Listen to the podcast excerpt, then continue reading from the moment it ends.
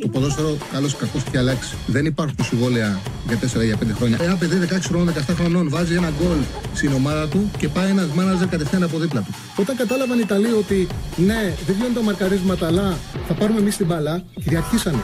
Το χέρι του βοηθού, το χέρι του το μόνο που μπορεί να κάνει να στηριχτεί για να μην πέσει κάτω. Με το αριστερό και με το δεξί δεν το βάλει το χέρι. Το, το, το, χέρι του δεν θα συνεχίσει να κινείται. Το βάλει στο πισινό του. Α, μ' αγαπάτε, δηλαδή, Τσάρλι, μ' αγαπάτε. Εννοείται, εννοείται, εννοείται. Καλησπέρα, καλώς ήρθατε σε ένα ακόμα Charlie Ball. Θα είμαστε μαζί για τις επόμενες δύο ώρες.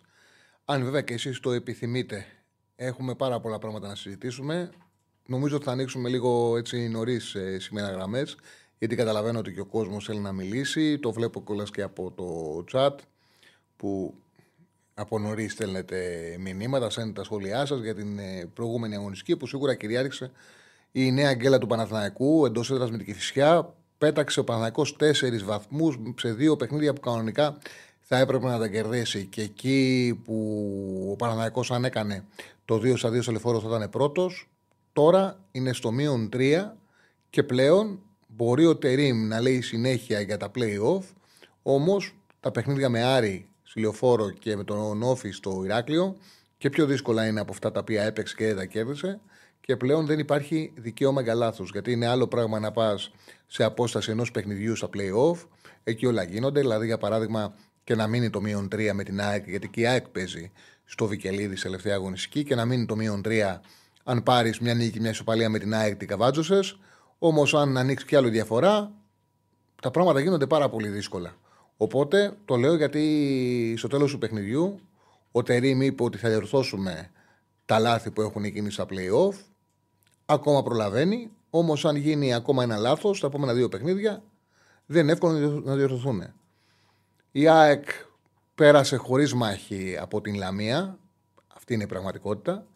Ε, εγώ δεν. Ε, σήκωσε πάρα πολύ συζήτηση η τοποθέτηση του Βόκολου στο τέλος του παιχνιδιού που βγήκε και είπε ότι του είπε ο Τσουλούλης να μην ε, παραμονές του παιχνιδιού, ότι έχει συμφωνήσει με την ΑΕΚ να μην αγωνιστεί.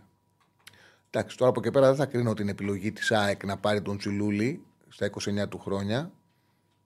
Μου προκαλεί εντύπωση, αλλά okay, είναι μια απόφαση που μπορεί να το θέλει ο Αλμέιδα, να είδε κάποια στοιχεία σε αυτόν ή να θέλουν να μεγαλώσουν το roster τους για την ε, νέα σεζόν. Εγώ θα πω το εξής, ότι ε, το θεωρώ πολύ τίμιο να ξέρετε από έναν ποδοσφαιριστή να μπει παραμονές του παιχνιδιού και να πει ότι εγώ έχω συμφωνήσει με αυτήν την ομάδα, μην με βάλει coach, από το να τον βάλει και να έχει μειωμένη απόδοση.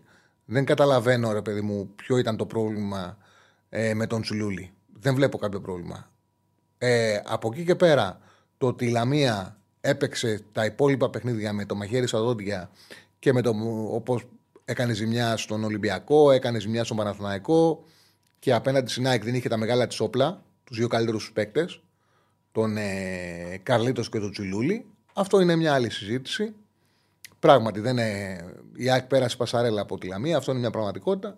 Όμως σε καμία περίπτωση δεν θεωρώ ότι λογικό να μείνουμε μόνο στον Τσιλούλη.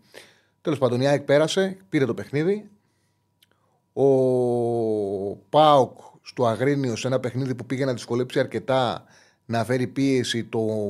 στο δεύτερο ημίχρονο μίλησε η ποιότητά του, η κλάση του Κωνσταντέλια, αλλά και το γεγονός ότι έχει πάρα πολλούς παίκτες από τη μέση και μπροστά, ώστε να κερδίσουν μια ομάδα που δεν είναι και τόσο καλή χωρίς μπάλα, θέλει να παίζει, θέλει να σκοράρει, του βάλε δύσκολα του Πάουκ, πέτυχε πρώτη γκολ, είχε τις φάσεις της. Δίκαια πέτυχε πρώτη γκολ ε, με το σου του Χατζηθοδωρίδη. Είχε και πριν μια μεγάλη ευκαιρία ο Χατζηθοδωρίδη.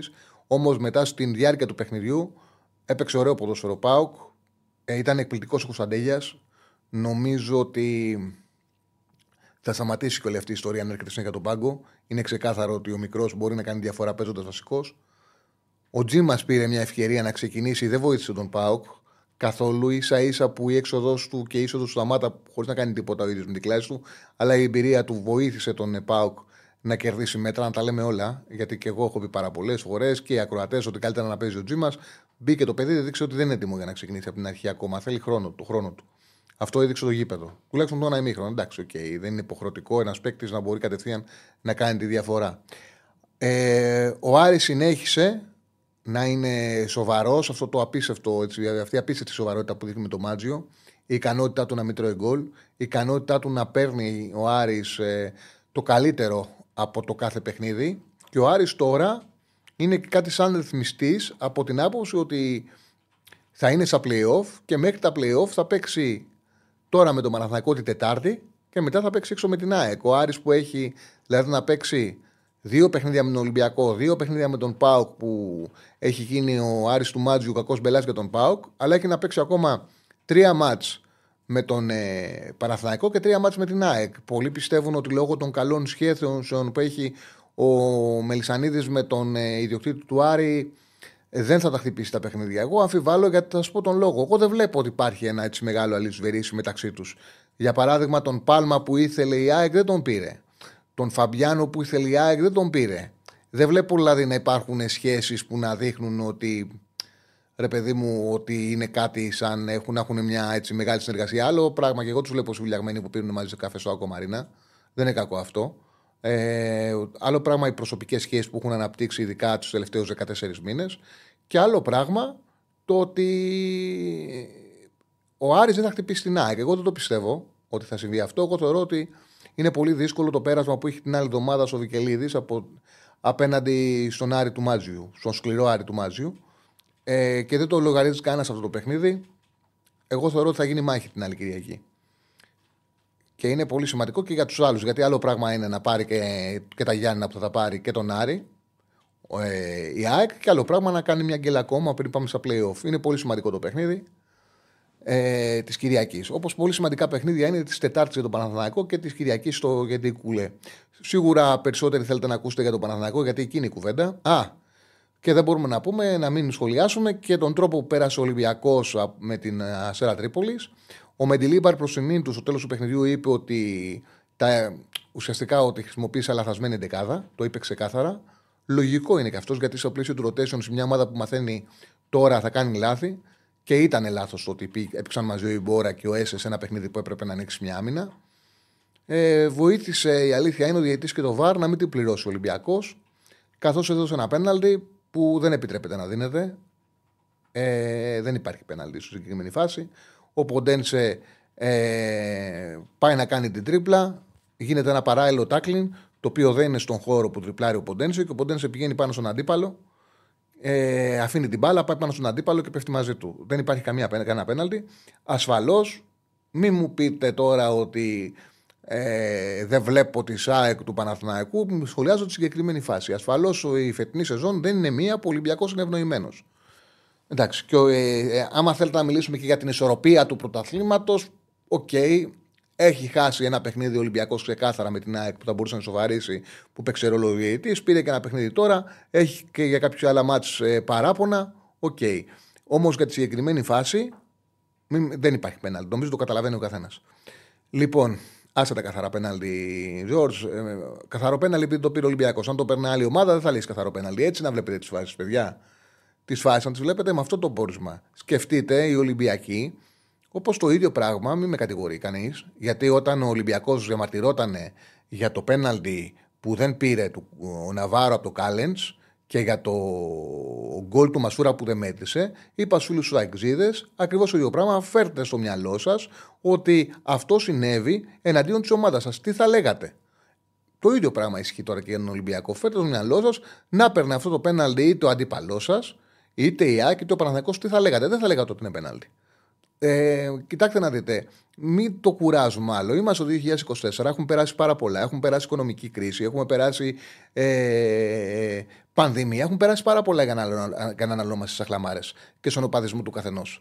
Να είμαστε σοβαροί, να βλέπουμε τα πράγματα με ηρεμία, με ψυχραιμία. Τουλάχιστον σε αυτή την εκπομπή δεν θέλουμε να κοροϊδεύουμε κανέναν. Θέλουμε να μιλάμε με μια σοβαρότητα και μια ηρεμία και να, κατα... και να καταλαβαίνει ο ένας τον άλλον και να μιλάμε με γνώμονα τη λογική και όχι την αρρώστια και την παραφροσύνη του καθενός. Λοιπόν, την αρρώστια σα μπορεί να την κρατήσετε, να μιλήσει με ένα φίλο σας και να πείτε ό,τι θέλετε. Εδώ ας είμαστε σοβαροί. Εντάξει, δεν είναι μια χρονιά που ο Ολυμπιακός ευνοείται. Δεν ευνοείται ο Ολυμπιακός φέτος. Δεν είναι ο ευνοημένος του τμήματο. Αυτό είναι ξεκάθαρο. Όμως δεν μπορεί να πει κάποιος ότι εχθές δεν έπαιξε πολύ ρόλο στο ότι να γυρίσει το παιχνίδι. Είχε φάση για να το γυρίσει. Στα X goals καταγράφεται ένα τρομερό νούμερο. 4 X goals μαζί με το πέναλτι. Δηλαδή είχε 3,20 χωρίς το πέναλτι. Το οποίο σημαίνει ότι ο Ολυμπιακός έκανε τις φάσεις του για να δικαιούται να γυρίσει το παιχνίδι. Δεν συνέβη και συνέβη αυτή η φάση. Πάμε τώρα στον Παναθηναϊκό που νομίζω ότι είναι αυτό που θέλετε να συζητήσουμε όλοι. Ε, εντάξει. υπάρχει μια ε, παραφροσύνη όπως υπάρχει σε οποιαδήποτε ομάδα γκελάρι. Δηλαδή αυτή τη στιγμή, επειδή είναι όλοι οι ομάδες κοντά, είναι οι οπαδοί στα κάγκελα. Και ακόμα περισσότερο και στο Παναθηναϊκό, που υπάρχει κιόλας όλη αυτή η ιστορία που έφυγε ο Γιωβάνοβιτς 26 Δεκεμβρίου, που λογικά έχει αγαπηθεί από αρκετή μεγάλη μερίδα κόσμου του Παναθηναϊκού, όπου περιμένει τον ε, επόμενο προπονητή στη γωνία, που ασφαλώς όταν δίνει δικαιώματα και ο επόμενος προπονητής και τα αποτελέσματα δεν έρχονται, είναι πιο εύκολη κριτική. Αλλά υπάρχει και μια βιασύνη. Θα μου πείτε, δεν ήταν σκληρές γκέλες, πολύ σκληρές γκέλες, δεν ήταν μεγάλα λάθη, μεγάλα λάθη. Απλά ρε παιδί μου, κάπου καταντάει κουρασικό το να διαβάζουμε για παράδειγμα Πατεώνα ο Τερήμ. Τι Πατεώνα ο Τερήμ. Ο Τερήμ είναι προπονητής που έχει πάρει 18 τίτλους. Ο Τερήμ έχει πάρει 8 πρωταθλήματα, έχει πάρει UEFA, έχει πάει με την εθνική Τουρκία σε μη τελικό ε, Euro. Εντάξει, δεν ήρθε να κρυθεί στην Ελλάδα. Και να αποτύχει στην Ελλάδα δεν αλλάζει κάτι για το όνομά του. Ε, από την άλλη, ασφαλώς, ο Παναναναϊκός βγάζει προβλήματα συνεχόμενα.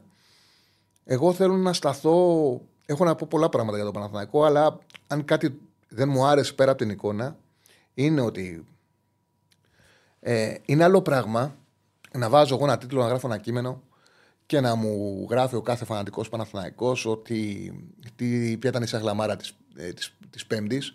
Δεν είδες, λέει, το πρώτο παιχνίδι ότι είναι διπλά τα μάτς. Το γράψατε πολύ. Είναι, λέει, δύο τα παιχνίδια.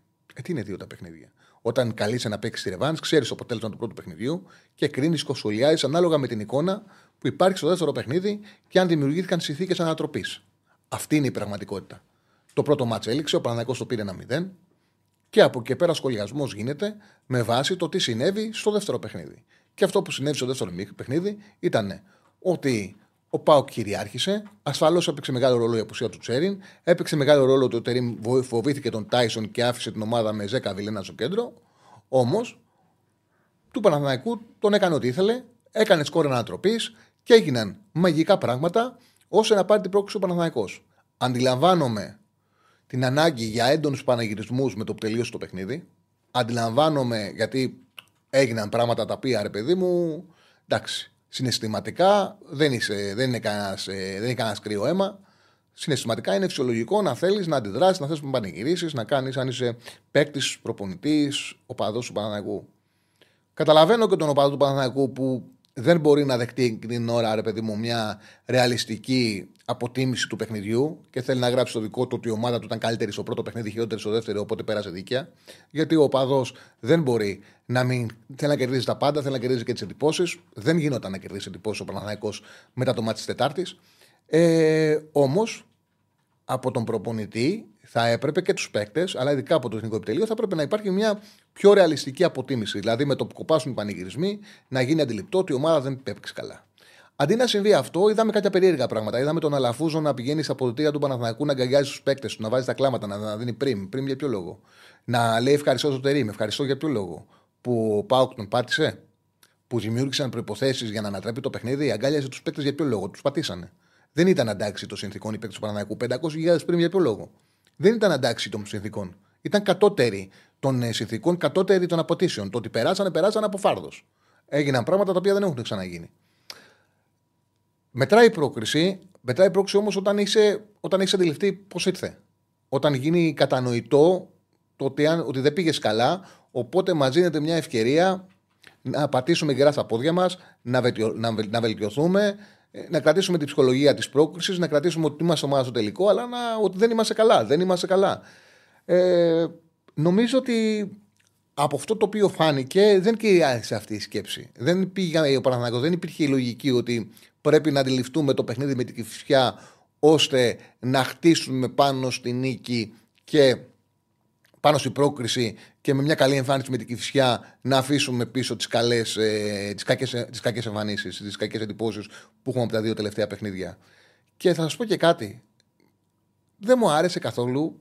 Ο Λοντίγκιν ήταν και η αιτία από Παναγικό στους κράτησε και τον βαθμό. Μια χαρά ήταν, καλός φύλακα. Και αδικείται που αποκτήθηκε ένας καλύτερος, αλλά αποκτήθηκε μια τερματάρα.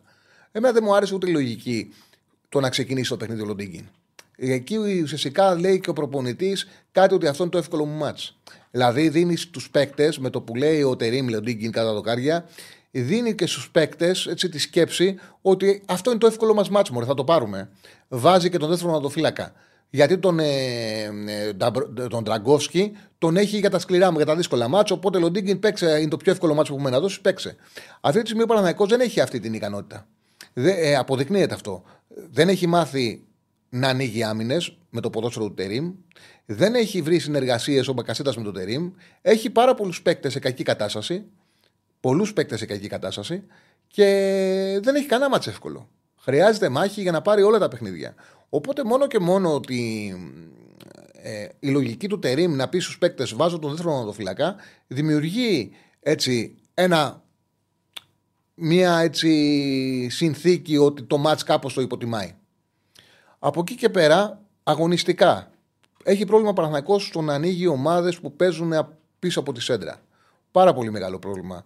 Νομίζω ότι σε αυτό παίζει, παίζει ρόλο το ότι έχει αλλάξει το, το ποδόσφαιρο το οποίο έπαιζε ο Παναθηναϊκός ε, πριν. Ο Τερήμ θέλει ένα διαφορετικό στυλ ε, ποδοσφαίρου με λιγότερο χτίσιμο από χαμηλά, με περισσότερο ψηλά τις γραμμές, πιο πολλές άμεσες επιθέσεις. Επίσης, θεωρώ ότι δεν έχει καταφέρει να αξιοποιήσει ακόμα το δίδυμο Μπακασέτας Ιωαννίδης. Δεν φταίει σε αυτό απόλυτα, γιατί ο Ιωαννίδης έχει παίξει μόλις δύο παιχνίδια και δεν είναι ακόμα έτοιμος. Όμως, σε αυτό που έχει ευθύνη είναι ότι. και πρέπει να το δει, είναι ότι έτσι όπως βάζει τον Μπακασέτα, δεν παίρνει εκτελέσεις από τον Μπακασέτα. Ο Μπακασέτας ε, είναι μια πολύ σημαντική μεταγραφή για τον Παναθηναϊκό και το κύριο του όπλο είναι η τελική εκτέλεση. Είναι ένας αξιοπρεπής δημιουργός, αξιοπρεπής, όχι τέλειος, ένας αξιοπρεπής δημιουργός, αλλά και είναι ένας εκπληκτικός εκτελεστής από την πίσω γραμμή. Ο Παναθανικό από την εκτέλεση του Μπακασέτα έχει πάρει ελάχιστα πράγματα. Και αυτό το οποίο βλέπω είναι, μου κάνει εντύπωση. Με τον ε, Πάοκ το δικαιολόγησα που παίξε χαμηλά σε 4-3-3 εσωτερικός. Το δικαιολόγησα από την άποψη ότι ξέμεινε με τον ε, Ζέκα και τον Βιλένα, τους φοβόταν. Οπότε σου λέει ότι αν βάλω και τον Μπακασέτα κοντά στον Ιωαννίδη, θα κάνει πάρτι ο Πάοκ και έτσι θα γινόταν. Τακτικά σωστά έκανε. Περίμενα όμως με την Κυφυσιά, όταν πάει κιόλας με ένα δίδυμο Πέρες Κότσιρα, που είναι σκληρό δίδυμο για να παίξει την Κυφυσιά, να πει στον Κασέτα πήγαινε κοντά στον Ιωαννίδη και να αξιοποιήσουμε αυτό το παιχνίδι να κάνετε και πράγματα μεταξύ, μεταξύ Δεν το έκανε. Ο Μπακασέτας παρέμεινε χαμηλά. Ο Παναγιακό παρέμεινε σε ένα συντηρητικό 4-3-3 με απόσταση να έχει ο Μπακασέτας. Ε, ευχαριστώ πάρα πολύ το φίλο Κρέτανε 76, για τα 2 ευρώ donate και για τα καλά του λόγια. Τσάρλι αντικειμενικότατος, όπως άλλε είναι. Θα περίμενα λοιπόν αυτό το παιχνίδι να το αξιοποιήσει ο Τερήμ ώστε να κάνουν πράγματα μαζί ο Μπακασέτα με τον Ιωαννίδη, να βγάλουν συνεργασίες, να πάρει εκτέλεση από τον Μπακασέτα εκτελέσεις. Ε, το οποίο δεν συνέβη. Κράτησε ένα 4-3-3 σε χαμηλά μέτρα. Επίσης, επειδή δεν φταίει για όλα ο Τερήμ, δεν μπορεί να φταίει για όλα ο Τερήμ ένας άνθρωπος ο οποίος ήρθε μέσα της σεζόν και ξαφνικά λες και ο Παναθηναϊκός έχει ένα ρόστερ. Φταίει σε αυτό, αλλά αφού ξέραμε ότι θα συμβεί όταν διώχνεις ένα προπονητή, το, τον αγαπά ο κόσμος, για να φέρεις κάποιον άλλον, αυτόματα ε, δημιουργείς την πίεση της επιτεύξης του στόχου. Αλλά αυτή τη στιγμή κρίνει το Τερίμ. Λες και ο Παναθηναϊκός έχει πάρει 15 πρωταθλήματα συνεχόμενα, έχει ένα budget ε, τρεις φορές παραπάνω από τους υπόλοιπους. Οπότε, αν χάσει το πρωτάθλημα, έχει καθαρή ευθύνη ο Τερίμ. Ε, okay, δηλαδή αυτά τα οποία γράφονται και λέγονται είναι υπερβολικά. Σε κάθε περίπτωση δεν φταίει για όλα ε, Ο Παναθυνακό έχει έναν άξονα όπου ο μοναδικός παίκτης όπου μπορεί να συνθέσει την αμυντική λειτουργία και την, ε, και την επίθεση της ομάδας είναι ο Τσέριν. Είναι πάρα πολύ σημαντικός ο Τσέριν για τον Παναθηναϊκό. Και γι' αυτό το λόγο ήταν υπέροχος η Τούμπα. Έλειπε στα υπόλοιπα παιχνίδια και ο Παναθηναϊκός είχε τεράστιο πρόβλημα. Ο Τερή, μάλιστα επειδή το γνωρίζει αυτό, ενώ είχε ενοχλήσεις, του είπε για το μάτσο με τον Πάουκ ότι δοκίμασε να παίξεις και τουλάχιστον να βγάλεις στο πρώτο ημίχρονο και στο δεύτερο θα σε κάνω αλλαγή αν δεν αντέξεις. Έδινες ενοχλήσεις. Ε, η απουσία του Τσέριν είναι πάρα πολύ σημαντική και πραγματικά στον Παναθηναϊκό του, του έχει στοιχήσει. Από την άλλη, ο Παναθηναϊκός πήρε δύο στόπερ. Κανένας από τους δύο δεν είναι. Ε, δεν έχει λύσει το θέμα στο κέντρο της άμυνας. Δεν μπορεί να πεις ούτε, ούτε ο Καίδιν έχει πείσει, ούτε ο Ούγκο έχει πείσει, ώστε να πει ο Τερήμ ανεβάζω στο κέντρο των Αράου. σα ίσα που αυτά που κάνει ο Αράου στο κέντρο άμυνας είναι ένα από τα πράγματα τα οποία έχει δώσει ο Τερήμ μαζί με τον Γετβάη. Ε, ένα από τα πράγματα τα οποία έχει βελτιώσει ο Τερήμ. Άσχετο που βάλει αυτόν τον γκολ. Τώρα να λέμε το ότι τα πράγματα συνολικά και με όσο γίνεται περισσότερο καθαρό μυαλό.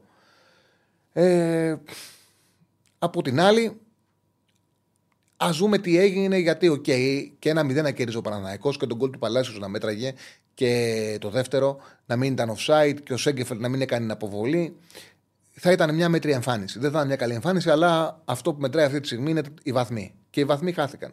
Οι βαθμοί γιατί χάθηκαν; Γιατί, εντάξει, okay, Ε, και αυτοί που κάνουν, ρε παιδί μου, κριτική στο Τερίμ, ας κάνουν και αυτή την κριτική, αυτοκριτική τους. Δηλαδή, ε, γίνεται μια μεγάλη πίεση στον Παναθηναϊκό για διάφορα πράγματα.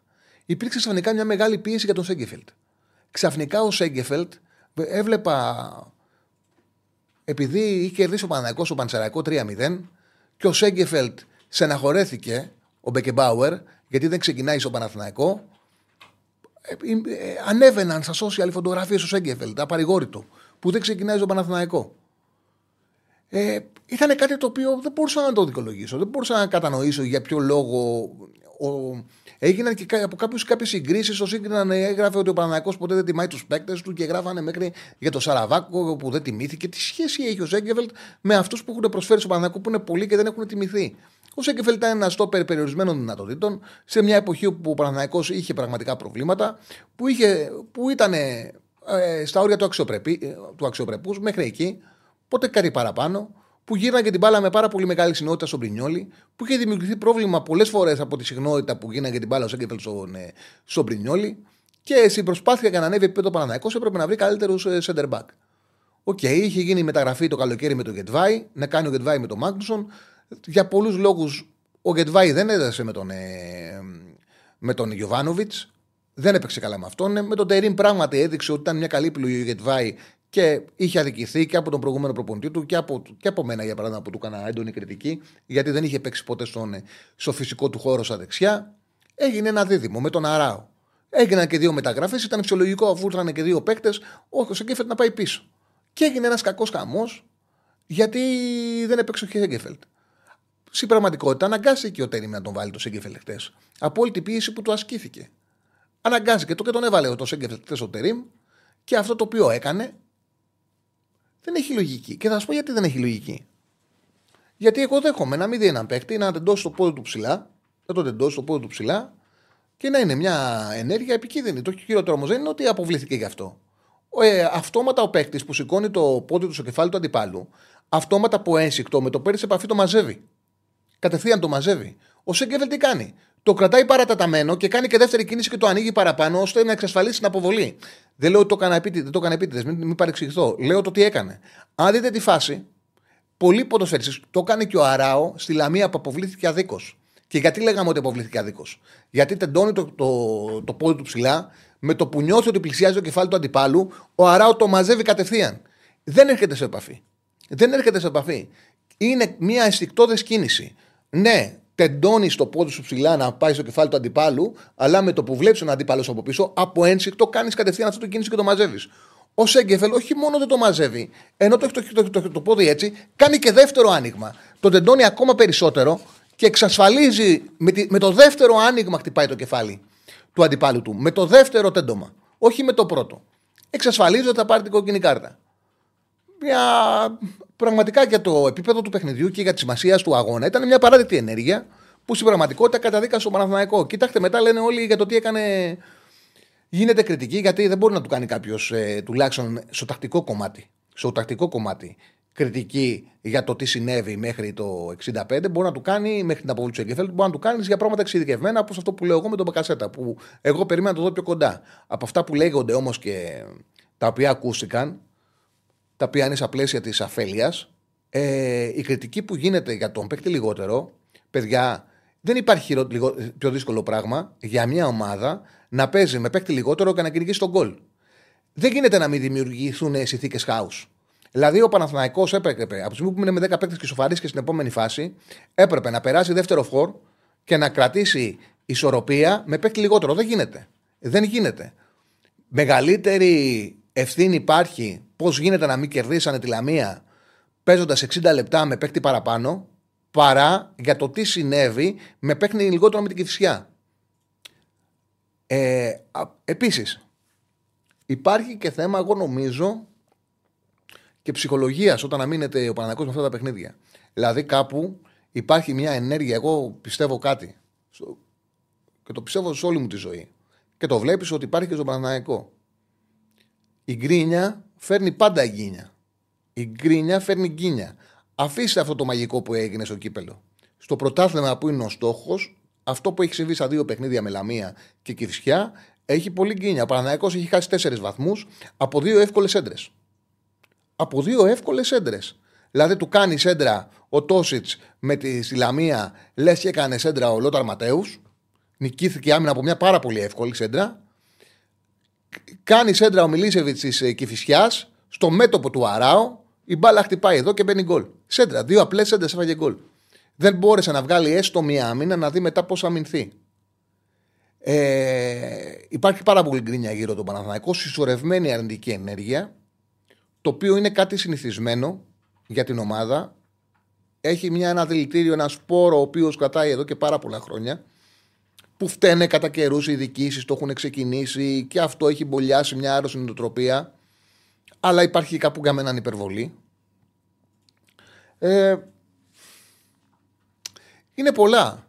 Τώρα, εμένα, να σου πω την αλήθεια, κοιτάξτε να δείτε. Ο, ο Τερίμου, αν είναι καλή ή κακή επιλογή, θα την κρίνουμε στο τέλος. Αυτή τη στιγμή ο Παναγιακό πέρασε το τελικό, αυτή τη στιγμή είναι στο μείον 3.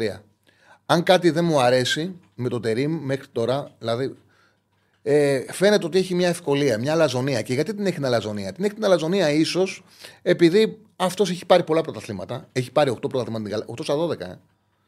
Στις 12 σεζόν που έχει κουτσάρει την Καλτά Σαράι, 11,5 μάλλον, στους 8 έχει πάρει πρωτάθλημα.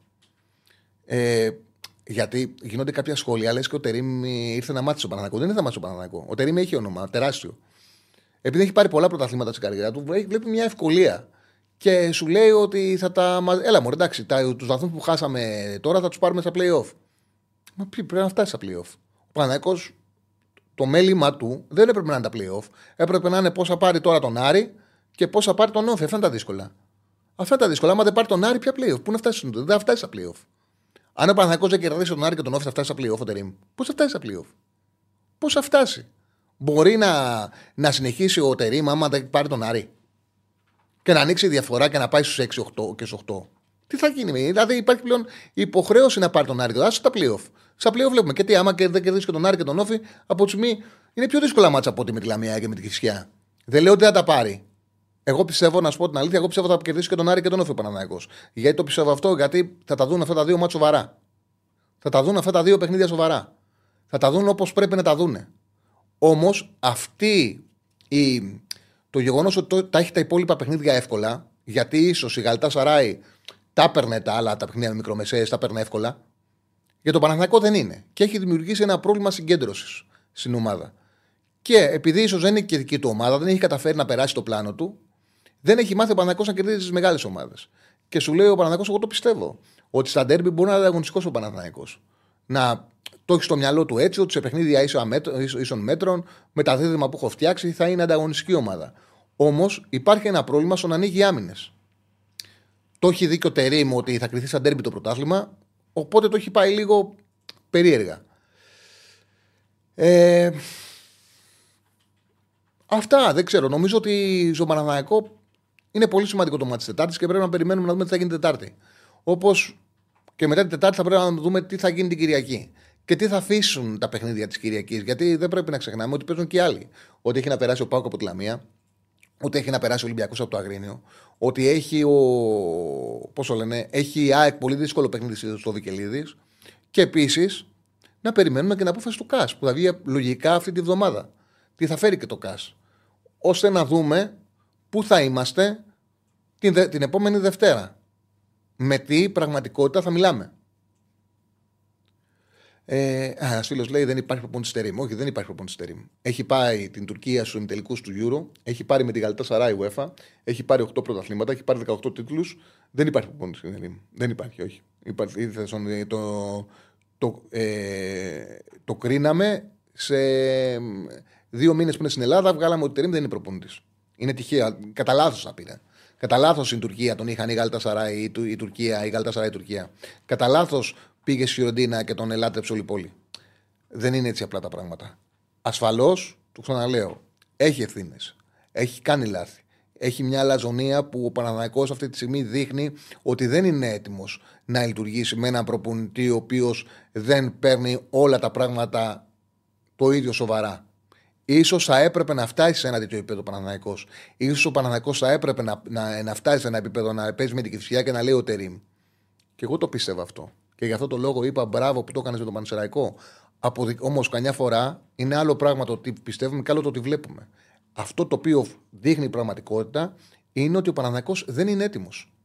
Ε, δεν είναι έτοιμος ότι για να κερδίσει την Κυρισκά πρέπει ο προπονητής του να κουουουτσάρει 90 λεπτά. Για να κερδίσει τη Λαμία, ε, τη Λαμία με παίκτη λιγότερο τη Λαμία, δεν έχει τη δυνατότητα να πει Έβαλα Γερεμέγεφ, έχω και σπόρα, έκανα το 2-1. Έλα μου, θα βάλουμε 4 γκολ με 2 φόρ. Γιατί να βγάλω φόρ τώρα να βάλω χαφ. Πρέπει να κοουτσάρει, πρέπει να βγάλεις φορ, να βάλεις χαφ. Δεν έχεις φτιάξει την ομάδα ώστε να πεις: OK, okay, με 10 η Λαμία, μπορεί αυτό το, η τακτική να είναι για να κυνηγήσω το γκολ. Παίζω με 100, τώρα θα βάλω 4 γκολ. Δεν είναι σε αυτή την κατάσταση η ομάδα αυτή τη στιγμή. Θέλει διαφορετική διαχείριση και πρέπει να τη δώσει ε, ο προπονητής.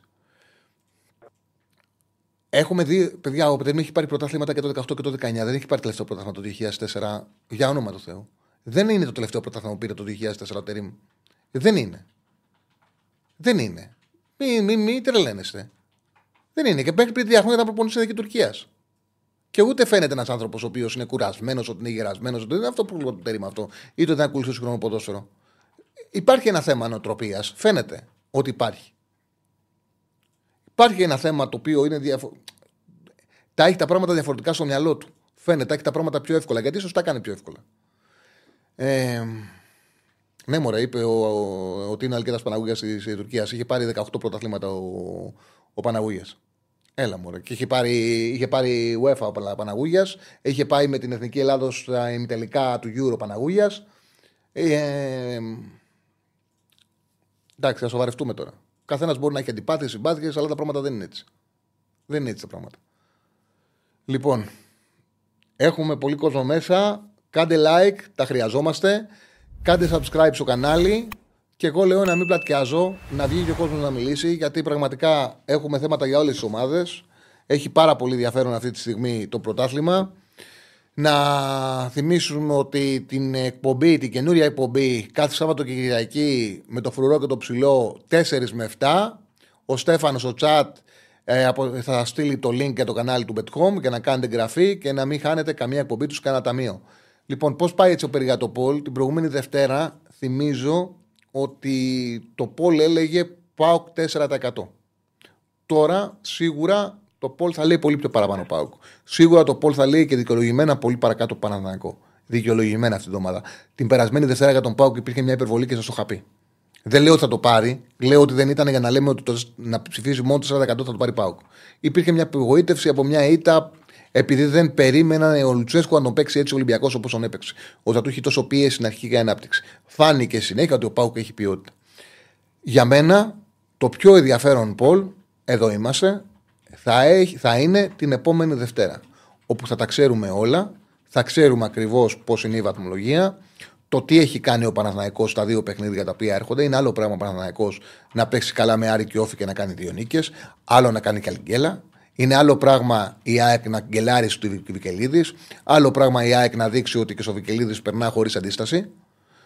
Έτσι, πρέπει να περιμένουμε να δούμε. Και ο Ολυμπιακός, γιατί και ο Ολυμπιακός πάει στο Αγρίνιο την Τετάρτη. Και ο Πάουκ έχει ένα δύσκολο παιχνίδι στη Λαμία που εκεί θα παίζουν. Ε, ο Τσιλούλης δεν θα πάει στον Πάουκ και ο Κάρλιτος δεν θα κτίσει με τον Πάουκ. Οπότε νομίζω ότι τη Δευτέρα το Πολ θα έχει πολύ περισσότερη σημασία από το σημερινό. Λοιπόν, πώς πάει το Πολ. Ε, σε σύνολο μέχρι στιγμής 1.400 ψήφων, ποιος θα είναι ο πρωταθλητής του φετινού πρωταθλήματος; ΑΕΚ 50%, ΠΑΟΚ 20%, Ολυμπιακός 19% και Παναθηναϊκός 12%. Για τον φίλο που λέει πώς για την ακρίνεια του Τσουλίου, το είπα στην αρχή. Το είπα στην αρχή. Ότι θεωρώ πάρα πολύ τίμιο και δεν καταλαβαίνω τι ενόχλησε το Βόκολο Λέω για το συγκεκριμένο που μου είπε, δεν ξέρω αν έχουν υπάρξει άλλα πράγματα. Λέω για το συγκεκριμένο, το θεωρώ πάρα πολύ τίμιο ένας παίκτης να πεις στο προπονητή του: Κοίταξε να δεις, έχω κλείσει την ΑΕΚ. Μην με βάλεις και ρε παιδί μου μετά δεν παίξω καλά. Δηλαδή από το. Ξέρετε ποιο είναι το άσχημο. Το άσχημο είναι να σου πει: Βάλε με. Έχω κλείσει την ΑΕΚ, βάλε με. Και να παίξει άσχημα. Και να λειτουργήσει αρνητικά για την ομάδα του. Πιο τίμιο είναι να βγει και να πει ότι έχω συμφωνήσει με την ΑΕΚ. Μην με βάλεις να Εγώ το θεωρώ τίμιο σαν αντιμετώπιση. Το θεωρώ τίμιο. Εντάξει. Τώρα κλείνω γιατί πήρε η Άκη τον Τσιλούλη είναι άλλο πράγμα. Δεν θέλω περίμενα εγώ ότι η Άκη θα πάρει τον Τσιλούλη. Εντάξει, τώρα από εκεί πέρα μπορεί να του- τον είδε ο Αλμίδα, να του άρεσε, να θεωρεί ότι ταιριάζει στο στυλ του. Έτσι, εγώ οι μεγάλες ομάδες θέλουν και αναπληρωματικούς. Πρέπει να έχουν και μεγάλο ρόστερ. Φαίνεται κιόλας φέτος πόσο σημαντικό είναι για τις ομάδες να έχουν μεγάλο ρόστερ. Οπότε σου λέει ένας παίκτης Super League, μου παίρνει την πλευρά, παίζει δεξιά ψηλά, μπορεί να το βάλω και πιο χαμηλά, άμα χρειαστεί. Τον χρησιμοποιώ. Οκ, δεν ξέρει κανένας. Εγώ δεν το βλέπω ε, για το συγκεκριμένο. Δεν βρίσκω κάτι κακό στην επιλογή του Τσιλούλη να πιάσει τον προπονητή για να του πει ότι έχω συμφωνήσει. Από τη στιγμή που έχει συμφωνήσει. Το θεωρώ και τιμή να σου πω την αλήθεια. Το άσχημο θα ήταν να το κρύψει και να παίξει άσχημα. Αυτό θα ήταν το άσχημο. Και να βγει μετά ο Βόκολος και να πει ε, Ξέρω ότι έχει συμφωνήσει με την ΑΚ, τον έβαλα γιατί μου είπε όχι. Αυτό θα ήταν άσχημο. Τώρα να βγει ο παίκτης και κάθε τον προπονητή για να του πει Προστάτεψε και εμένα και την ομάδα, μη με βάλεις. Το κοινολογικό. Λοιπόν, Είμαστε στο κανάλι μας, στους Μπεταράδες, είμαστε μόλις 150 subscribe από τους 175.000, οπότε μπορούμε να τους πιάσουμε στην εκπομπή. Όσοι δεν έχετε κάνει subscribe, κάντε τώρα. Πάμε στον κόσμο. Πάμε στον κόσμο. Καλησπέρα. Έλα, Τσάλι. Έλα, Νας. Θάνο, έλα, Τι Θάνο. κάνεις; Καλά, Θάνο. μου. Καλά. Μια χαρά. Ε, να πούμε τώρα για τον Παναθηναϊκό. Τι; Να πούμε για τον Παναθηναϊκό. Πες για ό,τι θες, με πήρα, σου πω κάτι να πεις. Τι να πούμε. Όχι, μα δεν, δεν μπορώ να πω και κάτι άλλο γιατί δεν με... Κοίταξε, είναι λίγο αρρώστια όποιος ασχολείται με τον Παναθηναϊκό, πιστεύω. Δυστυχώς. Ναι. Δηλαδή ασχολούνται νομίζω όσοι είναι καθ- όπως εγώ που δεν μπορούν ε, να ξεκολλήσουν ας πούμε. Όσοι είναι άρρωστοι δηλαδή. Δεν είναι δηλαδή Ναι. λογικό να ασχολείσαι. Έλα. Με ακούς; Έλα, Θάνο. μου. Σ' Ναι, ακούω, μπήκα ναι. σε αναμονή. Ναι, ναι, σ' ακούω. Ε, ναι, με τον Παναθηναϊκό Ταλαφούζο δεν πιστεύω ότι είναι λογικό να ασχολείσαι σαν, ε, σαν φίλαθλος, ρε παιδί μου. Δυστυχώς. Ε, οπότε, ας πούμε, κάποια αγωνιστικά που είναι τα λιγότερο σημαντικά. Το σημαντικό είναι αυτό που είπα πριν. Ε, καταρχήν, ε, θα θυμίσω το πρώτο βασικό που μη- δεν πρέπει να το ξεχνάμε ότι η ομάδα δεν παίζουν οι καλύτεροι, παίζουν όσοι είναι όρθιοι. Δηλαδή είναι απώλεια του Χουάνκα ότι παίζει ο Μλαντένοβιτ συνέχεια. Ήταν απώλεια του Ιωαννίδη. Δηλαδή, ό- όσο η ομάδα είναι νοσοκομείο, δεν μπορεί να κυνηγήσει σοβαρά το πρωτάθλημα. Ε, μετά ότι πήραμε δύο αμυντικούς, πήρε ο Τερίμ, οι οποίοι είναι αργοί. Ε, Και ο άνθρωπος παίζει με την άμυνα ψηλά. Ο Αράο δεν είναι αργός. Ο Αράο λέω. Ο Ούγκο δεν είναι αργός. Ο Ακαϊντίν είναι. Ο Κούγκο δεν είναι αργός για το ύψος του. Δεν είναι γρήγορο, δεν είναι αργός για το ύψος. Εγώ το βλέπω, φεύγουν οι άλλοι και δεν τους προλαβαίνει. Δεν είναι αργός ο Ούγκο. Για τους- το ύψος του. Λες για το ύψος του. Ε, εντάξει, τους, για η το στόπ, ύψος. ε, στόπερ ψηλό και γρήγορο δεν βρίσκεις, φίλε, εύκολα. Δεν, ε, δεν βρίσκεις εύκολα στόπερ. Ένας ε, γρήγορο αντιδράσει έχει πάρα πολύ σοβαρά. Ο, ο- τον Ούγκο όμως δεν τον βλέπεις και λες αργό στόπερ βαρύς. Ο Ακαϊντίν είναι βαρύς, ναι. Είναι αργός. Είναι για χαμηλά μέτρα ο Ακαϊντίν. Όταν τρέχουν δηλαδή. Δεν όπως παίζει καλά, λέγανε- δεν παίζει καλά Ούγκο. Άλλο. Δεν είναι αργός. Δεν παίζει καλά. Παίζει πολύ άσχημα. Άλλο πράγμα αυτό, άλλο είναι αργός. Παίζει άσχημα Ούγκο. Δεν σου λέω δεν παίζει άσχημα. Ναι, δεν ή, λέω μπορεί για- να έχει, ή μπορεί να έχει αργή αντίδραση με τον Τεσπότοφ. Αργός για στόπερ δεν είναι. Δεν το βλέπεις και λες αργός στόπερ. Τέλος πάντων. Εγώ βλέπω ότι φεύγουν οι αντιπιθέσεις και δεν του προλαβαίνει. Εγώ αυτά βλέπω. Μμ. Ε, επίσης, ε, δεν υπάρχει ένας, ε, κάποιος ε, Έλληνας, ίσως μάλλον από ό,τι φαίνεται, να εξηγεί στον ε, Τερίμ ε, τι, κα, κάποια βασικά πράγματα του τελικού πρωτάθλημα. Του πει ότι τώρα παίζει με τη Λαμία, ας πούμε. Αυτή η ομάδα παίζει έτσι. Ε, έχει φιλικές σχέσεις με μια άλλη ομάδα. Πρέπει να το προσέξεις. Δεν είναι όποια και όποια. Νομίζω ότι αυτό δεν υπάρχει. Δηλαδή, ο Παπαδημητρίου δεν ξέρω τι κάνει. Αλλά από τις αντιδράσεις και ε, αυτό που φαίνεται ότι σχολίασε και εσύ, φαίνεται ότι δεν τα σκέφτεται αυτά. Δεν τα υπολογίζει. Ε, εντάξει, όπως έχεις πει και εσύ, δεν ε, ασχολείται επειδή είναι σε μια ηλικία που δεν τον νοιάζει και έχει κάνει ό,τι έχει να κάνει. Αλλά αυτό βλέπουμε ότι έχει αρνητικά αποτελέσματα. Ε, και νομίζω ότι ίσως και γι' αυτό δεν πρέπει και εσύ να, να σε νοιάζει τόσο πολύ τι γράφουν στα social οι Παναθηναϊκοί, γιατί ο Τερήμ έχει δείξει ότι ούτε που ασχολείται. Εντάξει, εγώ Ούτε βλέπω, που- εγώ, εγώ, εγώ βλέπω ένα, ούτε που τον- εγώ, εγώ βλέπω ένα συνολικό περιβάλλον το οποίο κάπου ρε παιδί μου είναι υπερβολικό, είναι άρρωστο. Και δεν ασχολείται οκ, αλλά κοίταξε να δεις. Την πίεση για να βάλει το Σέγκεφελ την ένιωσε. Και το ότι τον έβαλε, στήχησε. Από πού τον ένιωσε, αφού δεν, γιατί ξέρει. Τι ναι, ελληνικά, ή μήπως πώ δεν βλέπει ένιωσε, τα όταν social. ε, ε, δεν είδες τι έγινε στη λεωφόρο όταν μπήκε ο Σέγκεφελτ; Δεν είδες; Με τον Πάουκ.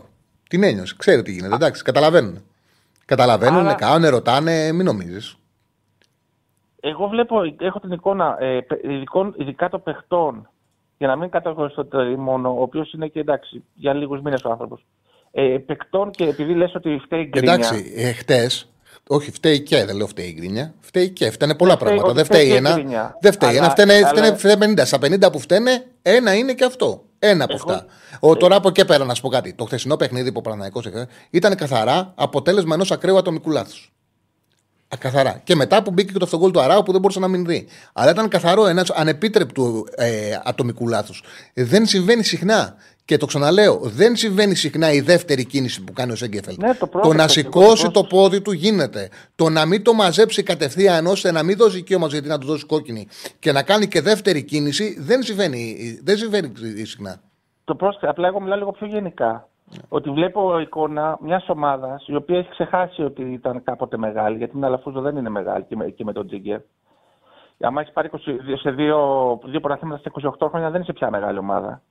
Και οι παίχτε της περνάνε μια ε, ζωή χαρισάμενη δημόσιου υπαλλήλου. Και άμα παρακολουθείς και λίγο και τη ζωή τους, και τα, ε, δηλαδή ο ένας. δεν το θέλω να πιάσω κουτσομπολιστικά, αλλά βλέπεις ότι οι άνθρωποι είναι σε άλλο κόσμο. Δεν έχουν. Δεν Εντάξει, είναι, αυτό δηλαδή- συμβαίνει σε δηλαδή- όλες τις ομάδες. Όταν οι περισσότεροι είναι ξένοι, τι θα κάνουν, τι, τι, τι θες να κάνουν. Εντάξει, οκ, Ναι. αυτό συμβαίνει σε όλες τις ομάδες. Δεν είναι θα μόνο στο περίμενες, Παναθηναϊκό. θα περίμενες, ε, ε, επειδή πληρώνονται από αυτήν την ομάδα και επειδή ξέρουν ότι έχει να πάρει τόσα χρόνια πρωτάθλημα και οι ίδιοι έχουν να πάρουν ε, μερικοί τόσα χρόνια πρωτάθλημα, είναι εδώ 4-3-4 χρόνια μερικοί. Ε, θα περίμενε να έχουν μια γυαλάδα στο μάτι λίγο παραπάνω από τους αντιπάλους τους. Αντίθετα, βλέπουμε το αντίστροφο. Δηλαδή, βλέπουμε, βλέπουμε παίχτες οι οποίοι μου φαίνονται οριακά δημόσιοι υπάλληλοι. Να σου όμως ευχαριστώ πάρα πολύ. Έχεις ολοκληρώσει; Τίποτα. Έγινε. Θάνος, Θα- όχι, θα- ναι, Θάνος, όχι, ε, Νάσος, Θάνος, ναι, Θάνος, Θάνος. Θάνος. Έγινε, Φίλε, σε- ευχαριστώ, Τσάρλε. Σε ευχαριστώ πάρα πολύ. Σε ευχαριστώ πάρα πολύ. Πάμε στον επόμενο. Καλησπέρα. Γεια σου Τσάρλι, Έλα, φίλε μου. τι κάνουμε, Καλά, μια χαρά. καλά, καλά. Ε, και εμείς καλά, αν και δεν ξεκινήσαμε πολύ καλά. Το πρώτο ημίχρονο χθες ήταν λίγο εφιαλτικό, εφιαλτικό. Τα πρώτα 20 λεπτά ήταν εφιαλτικά. Κοίτα, δηλαδή βλέπεις άμα ομάδα δεν το φαίνεται. γύρναγε, άμα το, γύ- αυτά που θα άκουγε ο Λουτσέσκου για τον ε, τερματοφύλακα θα ήταν ε, πολλά και πιθανότατα και δικαιολογημένα. Για τον Ζήφκοβιτς εννοώ, που δεν έχει φυ- μεριμνήσει να πάρει τον τερματοφύλακα. Όμως ο Πάουκ πραγματικά έπαιξε ωραίο ποδόσφαιρο στο δεύτερο ημίχρονο. Πολύ ωραίο ποδόσφαιρο και έκανε κάτι το οποίο δεν μπορούν να το κάνουν οι υπόλοιπες ελληνικές ομάδες. Δηλαδή με ηρεμία, με ποιότητα, γυρνώντας την μπάλα, ε, να ανατρέψουν ένα εκτός παιχνίδι μέσα σε λίγα λεπτά. Με, με ποιότητα, όχι σέντρε, όχι σήκωμα μπάλας, όχι άγχος, όχι τέτοιο. Ποιότητα. Την μπάλα Πλάνο μας. μας. Την μπάλα Πλάνο μα. μας. Ναι, ναι, ναι. Την μπάλα μας ήρεμα, παπ, παπ, παπ, παπ. Το έκανε ωραία ο Πάοκ, οπότε κλείσαν κάθε στόμα, τα στόματα κλείσανε. Η ομάδα βρήκε την ηρεμία της και προχωράει. Κωνσταντέγια στην 11 κανένα πρόβλημα, έκανε μεγάλη διαφορά. Δε- δεν είναι για να βγαίνει από την 11 ο Κωνσταντέλιας. Δεν, δεν βλέπει κανέναν. Ήταν Είναι παράλογο απίστευτο. που συνέβαινε αυτό. Ήταν παράλογο που συνέβαινε αυτό. Εγώ πιστεύω ότι τον σιγοντάριζε και... Και τον σωστό, θυμάμαι συγγνώμη πολύ που σε χαρακτηριστικά. διακόπτω. Συγγνώμη που σε διακόπτω, θα να το πω και δεν το είπα και έχει πολύ δίκιο ο φίλος που το βάζει, ο Γιάννης, που λέει: Μόλις έβγαλε Μούρου και έβαλε τον Τέγια στο 10 και Ζήφκοβιτς δεξιά, η ομάδα έπαιξε πάλι στο 100%. Δηλαδή όλο αυτό που έγινε με το που έγινε αυτή η αλλαγή. Κωνσταντέγια στο 10, μπήκε και ο Ζήφκοβιτς και έπαιξε μπαλάρα ο, ο Πάουκ. Ναι. Επίσης, ε, άρχισε πάλι να φορμάρεται ο Ζήφκοβιτς, άρχισε να ανεβαίνει. Το έδειξε και με τον Παναθηναϊκό που έπαι- έκανε πολύ καλό παιχνίδι και χθες που μπήκε ήταν πάρα πολύ καλός. Ταυτόχρονα δείχνει ένα μικρό ντεφορμάρισμα και ο Ντεσπότο. Οπότε έχει και την ευτυχία ο Πάουκ το ότι έχει δύο τέτοιους παίκτες στα δεξιά. Και άμα είναι ο ένας φορμαρισμένος και ντεφορμαριστεί ο άλλος, δεν υπάρχει πρόβλημα. Γιατί είναι και οι δύο καταπληκτικοί. Ε, από εκεί και πέρα το μεγάλο πρόβλημα χθες του Πάουκ ήταν ε, τα μπακ του. Και ειδικά ο Ράφα Σοάρας. Μιλάμε για απίστευτο σκουντούφλι. Και με έβαλε σε μια διαδικασία να σκεφτώ ότι ο Ράφα Σοάρες είναι Πορτογάλος και μου κρατάει αυτή τη στιγμή μία θέση ξένου. Για ποιο λόγο, δηλαδή, πόσο χειρότερος είναι ο Τσάουσι από τον Ράφα Σοάρες; Για να είναι μια αλλαγή, μια το ότι θα τον βάλω σε ένα μάτς για να ξεκουράσω το βασικό μου back και να κάνω τη δουλειά μου. Δηλαδή, δημιουργούμε πρόβλημα στο θέμα θέσης ε, ξένων για την Ευρώπη, για παίκτες που μπορείς να βρεις κάλλιστα Έλληνες το ίδιο καλούς με αυτούς. ίσως και καλύτερους άμα ψάξεις καλά. Ή άμα πληρώσεις λίγο παραπάνω. Δεν λέω για Γιαννούλη, ας πούμε. Ο Γιαννούλη σε οποιαδήποτε ελληνική ομάδα θα ερχόταν για βασικός αναντικατάστατος. Δεν μιλάμε για πολύ ποιότητα σαν ποδοσφαιριστή. Αλλά σε, εκεί που είναι ένας Ράφα Σοάρες, μπορεί να είναι ένας Λίρατζη, μπορεί να είναι ένας Σαούσης. Δηλαδή δεν υπάρχει λόγος να μου πιάνει θέση ξένο. Από εκεί και πέρα, OK, okay, ήταν δύσκολο ματς, έπεσε πολύ μέσα και πολύ ποιοτική ομάδα ο Παναιτωλικός. Εν τω μεταξύ είδανε και, είδανε και τον ε, και σου λέει εδώ είμαστε και αρχίσαν να σουτάρουν. Από 30 ε, μέτρα. Έχει πλάκα πάντως, έτσι όπως το λες είναι. Έχει πλάκα, γράφονται κάτι υπερβολές. Λέει ένας φίλος ο Τερίμ είναι άνεργος από το 18. Ο Τερίμ είναι άνεργος από το 22. Ο Τερίμ έμεινε άνεργος 22 μήνες. Και έμεινε άνεργος γιατί από τη στιγμή που δεν θα ξαναπήγαινε στην Τουρκία και έφυγε για την Γαλατασαράι, πήγαινε Τουρκία, Γαλατασαράι, Τουρκία, Γαλατασαράι, είχε πρόταση από τα Εμιράτα, δεν θέλει να πάει και έμεινε άνεργος. Ωραία. Δεν είναι αυτό το θέμα. Όπως και πρόταση για, για δουλειά από τα Εμιράτα έχει ακόμα. Πάρα πολλές ε, προτάσεις να πάει να δουλέψει εκεί. Συνέχισε. Εντάξει, δεν έχω, δεν έχω πολλά να πω. OK, okay, το rotation βγήκε, η ομάδα έβγαλε αντίδραση και μάλιστα την έβγαλε και με δύσκολο τρόπο. Τι, okay. ε, τι είπες, είπες ότι πιάνουν θέση ξένου οι Πορτογαλοί, δεν πιάνουν. Δεν πιάνουν θέση ξένου όχι, έχουν κοινωνικό, έχουν κοινωνικό διαβατήριο, όχι. Α, ναι, δεν πιάνουν. Νόμιζα ότι είναι περιορισμένο το πόσες μπορείς να βάλεις. Ε, όχι, πρέπει να βάλεις Έλληνες. Απλά πρέπει να, πρέπει να βάλεις κάποιους Έλληνες. Πρέπει να βάλεις κάποιους που όχι Έλληνες που, έχουν, που είναι, θεωρούνται γηγενείς. Πρέπει να βάλεις κάποιους παίκτες που θεωρούνται γηγενείς όλες τις λίστες. Α, OK okay, τότε, ναι. εντάξει. Έστω. Και πάλι όμως, για ποιο λόγο να έχω ένα Ράφα Σοάρες να μπορώ να έχω ένα, ένα Ελληνάκι. Μπορώ να έχω ένα από τα πιτσιρίκια που έχουμε τρομερές ακαδημίες. Mm-hmm. Δεν υπάρχει λόγος για μένα ο Ράφα Σοάρες σαν οντότητα να είναι μέσα στο ρόστερ. Δεν προσφέρει κάτι. Αυτό θέλω να πω εν τέλει. Από εκεί και πέρα η ομάδα έδειξε αντίδραση και την έδειξε κιόλας με ανατροπή εκτός έδρας. Κάτι το οποίο είναι πολύ θετικό. Δείχνει ότι η ομάδα, OK, έχει μέταλλο. Το αφήνουμε πίσω μας, προχωράμε. Δεν επηρεάστηκε. Εντάξει, απλά μπήκε λίγο άσχημα στο παιχνίδι. Και ευνηδιάστηκε κιόλας και από το πόσο καλά μπήκε ο Πανετολικός. Ε, αυτά από μένα. Ε, να κλείσω με δύο ιστερόγραφα. Λαϊκή απέτηση να βγει ο Κλέαρχος. Σήμερα πρέπει να ακούσουμε Κλέαρχο. Και νομίζω, το, ότι είναι, νομίζω ότι είναι εβδομάδα που δεν μπορεί. Αφού βγήκε την προηγούμενη εβδομάδα, oh. αυτή τη εβδομάδα δεν μπορεί. Είναι μια εβδομάδα που μπορεί και μια που δεν μπορεί. Κακό. και το δεύτερο ιστορόγραφο είναι ότι το μάτς τελειώνει όταν μπήκε η φυσιά. Έγινε συνέχεια. Να είσαι καλά, να είσαι καλά. Ε, πάμε στον επόμενο. Χαίρετε. Να είσαι καλά. Να είσαι καλά. Ε, Καλησπέρα.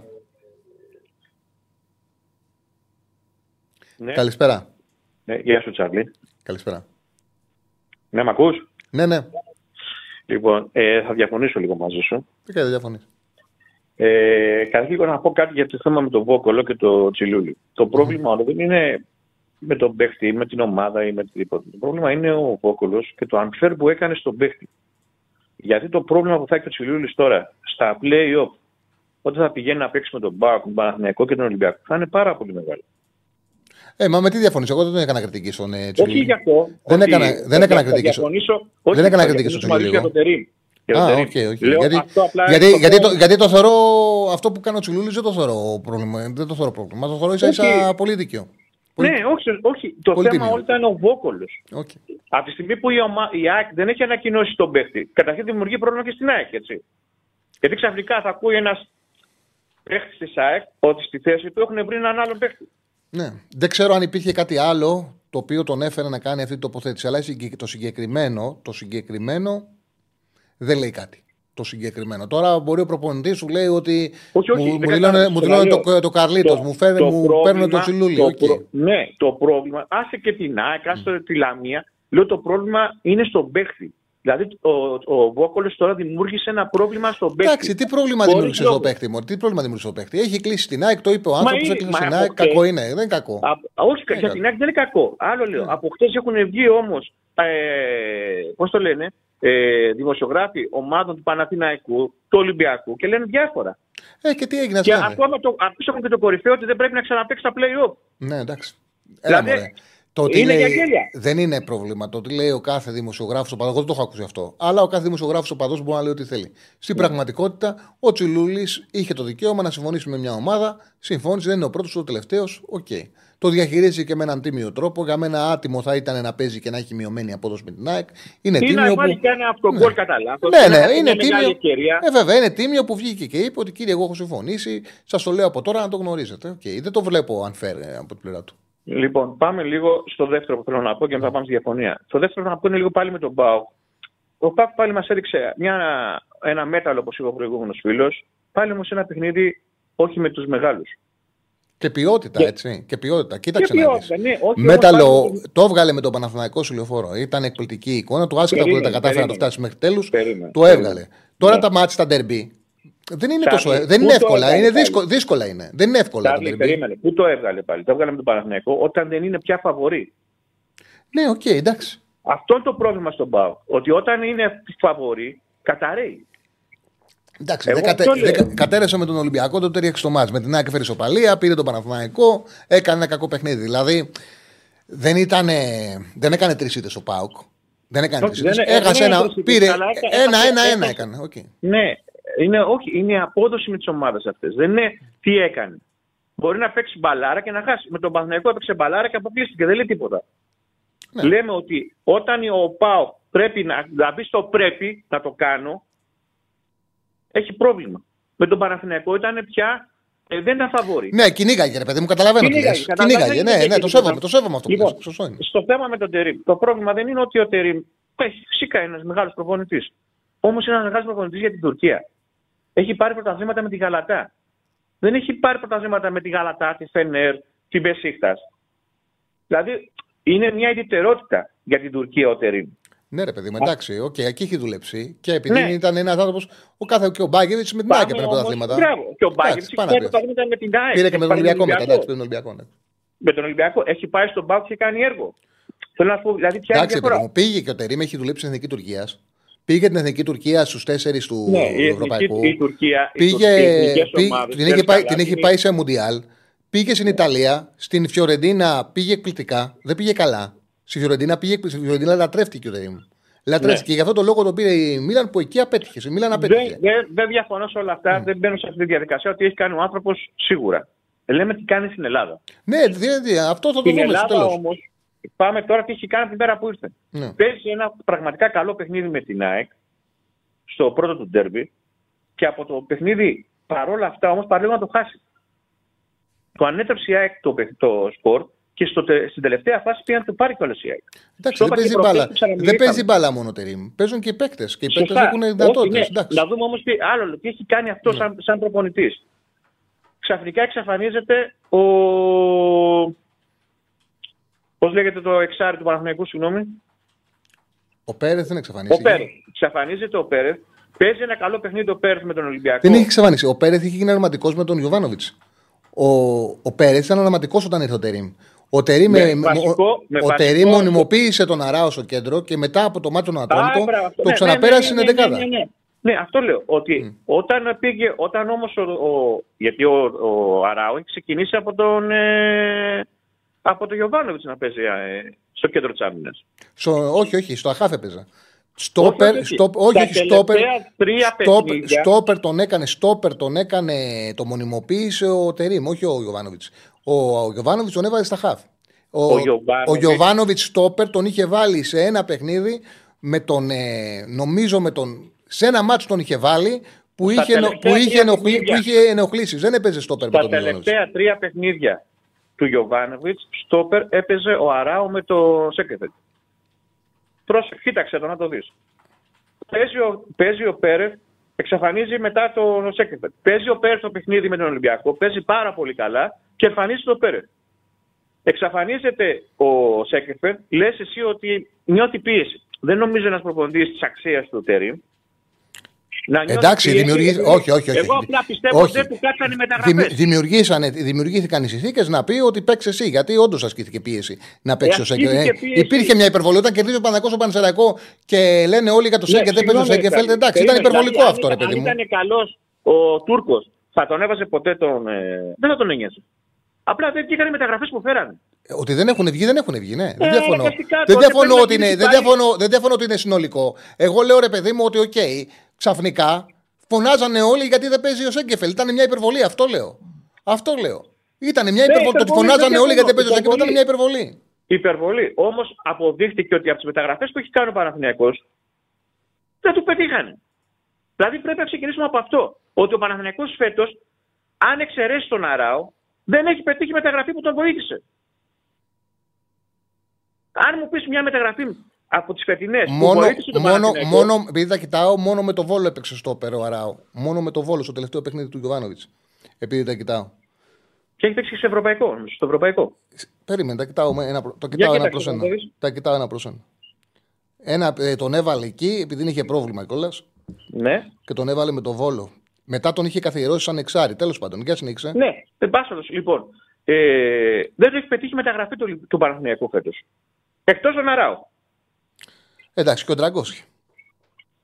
Δεν λέμε τώρα, λέμε γενικά ο Τραγκόσκι είναι μια μεταγραφή που είναι τραυματοφύλακα. Οκ. Θα το Εντάξει, δούμε και αυτό στην βέβαια. πορεία. Λέμε Και ότι ο από την Μπακασέτα μεταγραφή και ο Μπακασέτα- και ο Μπακασέτας θα βγει σαν μεταγραφή. θα- Για τον Μπακασέτα άκουσα με κάτι τώρα λίγο. Επειδή εγώ, το, εγώ τον Μπακασέτα σαν ΑΕΚ, σαν οπαδός της ΑΕΚ, τον αγαπάω.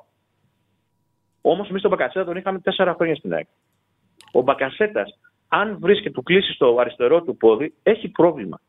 Ο Μπακασέτας δεν έχει τριπλά. Ο Μπακασέτα Μπακασέτας ο δεν τρέχει Μπακασέτας, την μπάλα. ο Μπακασέτας είναι πολύ καλύτερος από τον παίχτη που είχε η ΑΕΚ. Έχει βελτιωθεί πάρα πολύ. Ναι. Όμως επίσης ο Μπακασέτας αυτή τη στιγμή ο Τερήμ τον βάζει πάρα πολύ πιο χαμηλά από ό,τι πρέπει να παίξει. Ο Μπακασέτας, σαν δημιουργός, δεν είναι κάτι σπουδαίο. Είναι Αυτό ένας, λέμε. είναι Δεν- ένας, κατα- όχι μόνο- αξιοπρε- όχι μόνο σαν είναι ένας, δημιουργός, αξιοπρεπές, δηλαδή- είναι ένας αξιοπρεπέστατος Αξιοπρεπέστατο δημιουργός. Αξιοπρεπέστατος. Ναι. Όχι Σωστά, κάτι δεν σπουδαίο. διαφωνώ. Ξέρει πάρα Πρέπει, πολύ, να, δεν πρέπει, ξέρει να τον πάρα. πηγαίνεις, πρέπει να τον πηγαίνεις σε εκτέλεση, σε τελική εκτέλεση. Α, αυτό, λέω, αυτό σου λέω μόνο. Ο Μπακασ... Περίμενε, έχει ο Μπακασέτα τη τριμπλά. Μπορεί ο Μπακασέτα να τρέξει με την μπάλα; Όχι, ρε παιδί μου, έχει άλλα προσόντα. Έχει πόδια, έχει δύναμη. Το πρώτο Αυτό. παίχτη το περνάει. Αν Την του μπάλα, την, κλείσεις την, το την μπάλα την αριστερό προστατεύει, του πόδι, την μπάλα την αυτό- προστατεύει αυτό πάρα είπα. πολύ καλά. Αν το, τον Μπακασέτα του κλείσει το αριστερό του πόδι και δεν μπορέσει να εκτελέσει, γιατί στην εκτέλεση είναι ίσω ο καλύτερο στην Ελλάδα, έχει πρόβλημα. Δεν μπορεί να προσφέρει κάπως άλλο ο Μπακασέτα. Και εδώ τώρα νομίζω ότι στα δύο παιχνίδια που τον έχω δει με, το, με τον Ιωαννίδη κινούνται και στους ίδιους χώρους. Επειδή ο Ιωαννίδη βγαίνει πάρα πολύ έξω, Έλα, Έχουνε μωρέ, πρόβλημα. αυτό είναι, αυτό είναι μια, μια βλακεία που είπαν κάποιοι που θέλουν να κάνουν ανάλυση. Δεν υπάρχει Όχι, πιο ωραίο. όχι, δεν είναι- υπα- άμα άκουσε το με, δεις- άκου- άκουσε με. Ναι, δεν υπάρχει πιο συγγνώμη. ωραίο πράγμα να κινείται κοντά ένας παίκτης ο οποίος παίζει με πλάτη με έναν παίκτη που παίζει με πρόσωπο. Δεν υπάρχει πιο ωραίο πρά- πράγμα γιατί είναι πολύ εύκολο να κάνεις συνεργασίες. Το πρόβλημα του Μπακασέτα με τον Ιωαννίδη είναι ότι δεν κουνιούνται στην ίδια- στον ίδιο χώρο, έχουν απόσταση. Ο Ιωαννίδης φεύγει πίσω, ο Μπακασέτας παίζει πάρα πολύ χαμηλά. Ο Μπακασέτας πρέπει να τραβηχτεί πιο ψηλά στο γήπεδο. Και είναι πολύ καλό το ότι μπορούν να κινηθούν στους ίδιους χώρους γιατί μπορούν να βγάλουν εύκολα ένα-δύο. Όλοι οι προπονητές όταν θέλουν να φτιάξουν συνεργασία φέρνουν τους παίκτες τους κοντά. Περίμενε, περίμενε. Συγγνώμη. συγγνώμη. Άκουσε με, όχι, άκουσε Ναι, με. Άκουσε ναι, με, ναι, συγγνώμη, ναι, συγγνώμη, θα με ναι, ακούσει. ναι, Όλοι οι ναι, ναι. προπονητές όταν θέλουν να φέρουν παίκτες σε συνεργασία, φέρνουν κοντά τους παίκτες τους. σα ίσα που ένας παίκτης επιθετικός που παίζει με πλάτη με αυτόν που παίζει με μούρι, αν έρθουν κοντά θα φτιάξουν συνεργασία. Δεν Σωστό. είναι και οι δύο παίκτες δεκάρια. Είναι ένας Σωστό. επιτελικός χαφ και ένας φορ. Αυτοί οι Σωστό. δύο πρέπει να παίξουν κοντά για να φέρουν συνεργασία. Έχει φτάσει δεν σε ένα διαφωνώ σημείο σε να αυτό. λένε ότι έρχονται στους ίδιους χώρους. Που το πρόβλημα του Παναθηναϊκού είναι ότι αυτή τη στιγμή δεν έρχονται στους ίδιους χώρους οι δύο τους. Περίμενε. Αυτό λέμε τώρα. ρε. Αυτό το ίδιο πράγμα λέει ο Τσάρλι. Α, οκ. Να έρθουν μαζί στη συνεργασία στην περιοχή. Εκεί που ε, ο, ενώ ε, ο Κοντά στην περιοχή. Μπακασέτας παίζει πολύ πίσω, αναγκαστικά βγαίνει πολύ πίσω και ο Ιωαννίδης, ε, πολύ έξω από την περιοχή, το να κάνουν συνεργασία στο κέντρο τι θα βγάλει; Μου θα τη δώσει ο Μπακασέτας μετά; Ο, ενώ ο Ιωαννίδης, αν το προσέχεις, ποιο είναι το προσόν του; Που το έκανε δύο φορές εχθές το παιχνίδι με, το, με, τη, με την Κηφισιά. Έχει το προσόν το παιδί να γυρίζει ε, 180 μοίρες και να, κάνει, να πειράσει την μπάλα.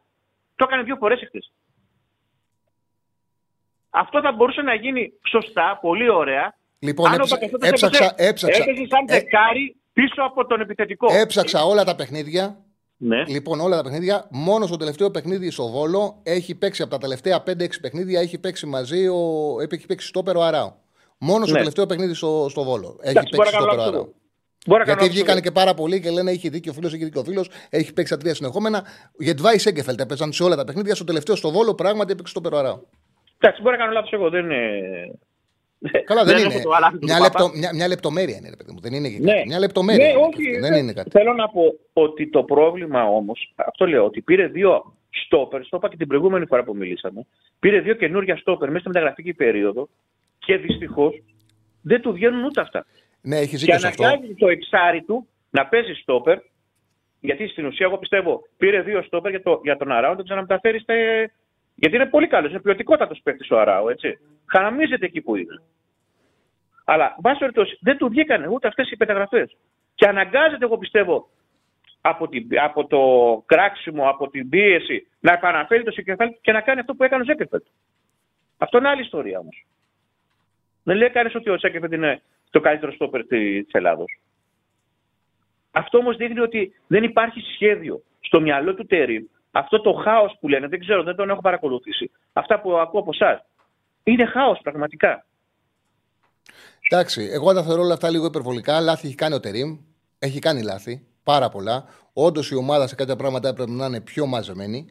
Όντως κάποια πράγματα τα βλέπει κάπως ελαφριά. Όμως, εντάξει, κάποια πράγματα φταίνε και οι παίκτες. Δηλαδή, δεν Το μπορώ να. σίγουρα φταίνε οι παίκτες, Ρε παιδί δεν μου, το εντάξει, συζητάμε. χτες έχασε από ατομικό λάθος. Δηλαδή, ο Παναθηναϊκό, οκ. Ήταν ακραίο αυτό που συνέβη με το Σένκεφελντ. Άφησε την ομάδα με 10 παίκτες. Στην πρώτη σέντρα βάζει αυτογκόλ ο Αράο. Δηλαδή και ο προπονητής εκεί έχει τι να κάνει. Ναι, κοίτα να δεις όμως. Δεν λέω Το όμως είπε- ότι, το ότι η είπε εικόνα, όμως, η εικόνα του συγγνώμη, Παναθηναϊκού συγγνώμη. μέχρι εκεί δεν ήταν Ναι. καλή. Δεν Ναι, το σε- λέω. Α, μπράβο. Δεν Ναι, ήταν δεν καλή διαφωνώ. εικόνα. Δεν ήταν καλή. Και Όχι, υπάρχει όχι, και δεν ήταν κάτι καλή. όμως, υπάρχει και κάτι άλλο. Που αυτό δείχνει ένα πρόβλημα στον Παναθηναϊκό.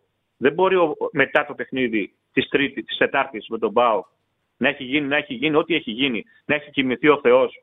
Και αυτό που βρήκε να πει στην πρώτη δήλωσή του ότι αν δεν ε, πει ο Παναθηναϊκός δεν Έλα, μου, τελειώνει. το, το είπα, παιχνίδι. το είπα στο ξεκίνημά μου, ναι. Ε, το, Αυτό- το, φο- ε, γενικά λειτουργήσε Δηλαδή, πάρα το, πολύ το είπε μεγάλη πολύ αφέλεια ο ωραίο ο Παναθηναϊκός. προηγούμενος φίλος, αν δεν το πει και φυσικά. Δηλαδή τώρα από εδώ και πέρα Ναι, θα, ναι, το ναι. κάνουν, θα το κάνουν ε, πανέρι όλοι οι Όχι, προπονητές. Όλο ήταν μια σαχλαμάρα. Ακόμα Ε, και στα μπράβο. αποδητήρια ο Αλαφούζος που έδινε κρύμ και αγκάγαζε τους παίκτες που, παίξαν- που ήταν κατώτεροι των συνθήκων. Όλο ήταν μια σαχλαμάρα μετά το μάτσο με τον Πάουκ. Συμφωνώ. Σε ευχαριστώ Λοιπόν, πάρα πολύ. Κάναμε πολύ ωραία ευχαριστώ. κουβέντα. Γεια σου, Τσάρλι. Να είσαι καλά, φίλοι μου. Λοιπόν, επιστρέψαμε. Κάντε like στην εκπομπή, τα χρειαζόμαστε. Κάντε subscribe στο κανάλι μας. Λοιπόν, έχουν. Πώς πήγε το poll, είδα ότι είχε 10% Παναθηναϊκός παραπάνω από το 4% του ΠΑΟΚ την προηγούμενη Δευτέρα. Είχε 48% πρωταθλήτρια η ΑΕΚ, λογικό, πήρε αέρα πρωταθλήτρια με όλο το περιβάλλον που υπάρχει. 20% δεύτερο φαβορή ο Ολυμπιακός. Νομίζω έχει πάρα πολύ καιρό να ανέβει δεύτερο φαβορή. Τρίτο ο ΠΑΟΚ από 19 από 4 την προηγούμενη εβδομάδα. Και τελευταίο ο Παναθηναϊκός πλέον με 11%. Ο Παναθηναϊκός που έπαιζε πρώτο-δεύτερο τις προηγούμενες εβδομάδες για μένα θα έχει πάρα πολύ μεγάλο ενδιαφέρον και πιστεύω ότι θα είναι και διαφορετικά κάποια ποσοστά. Πιστεύω, εντάξει, κατά δεν θα γίνει. Το πόλ της επόμενης Δευτέρας.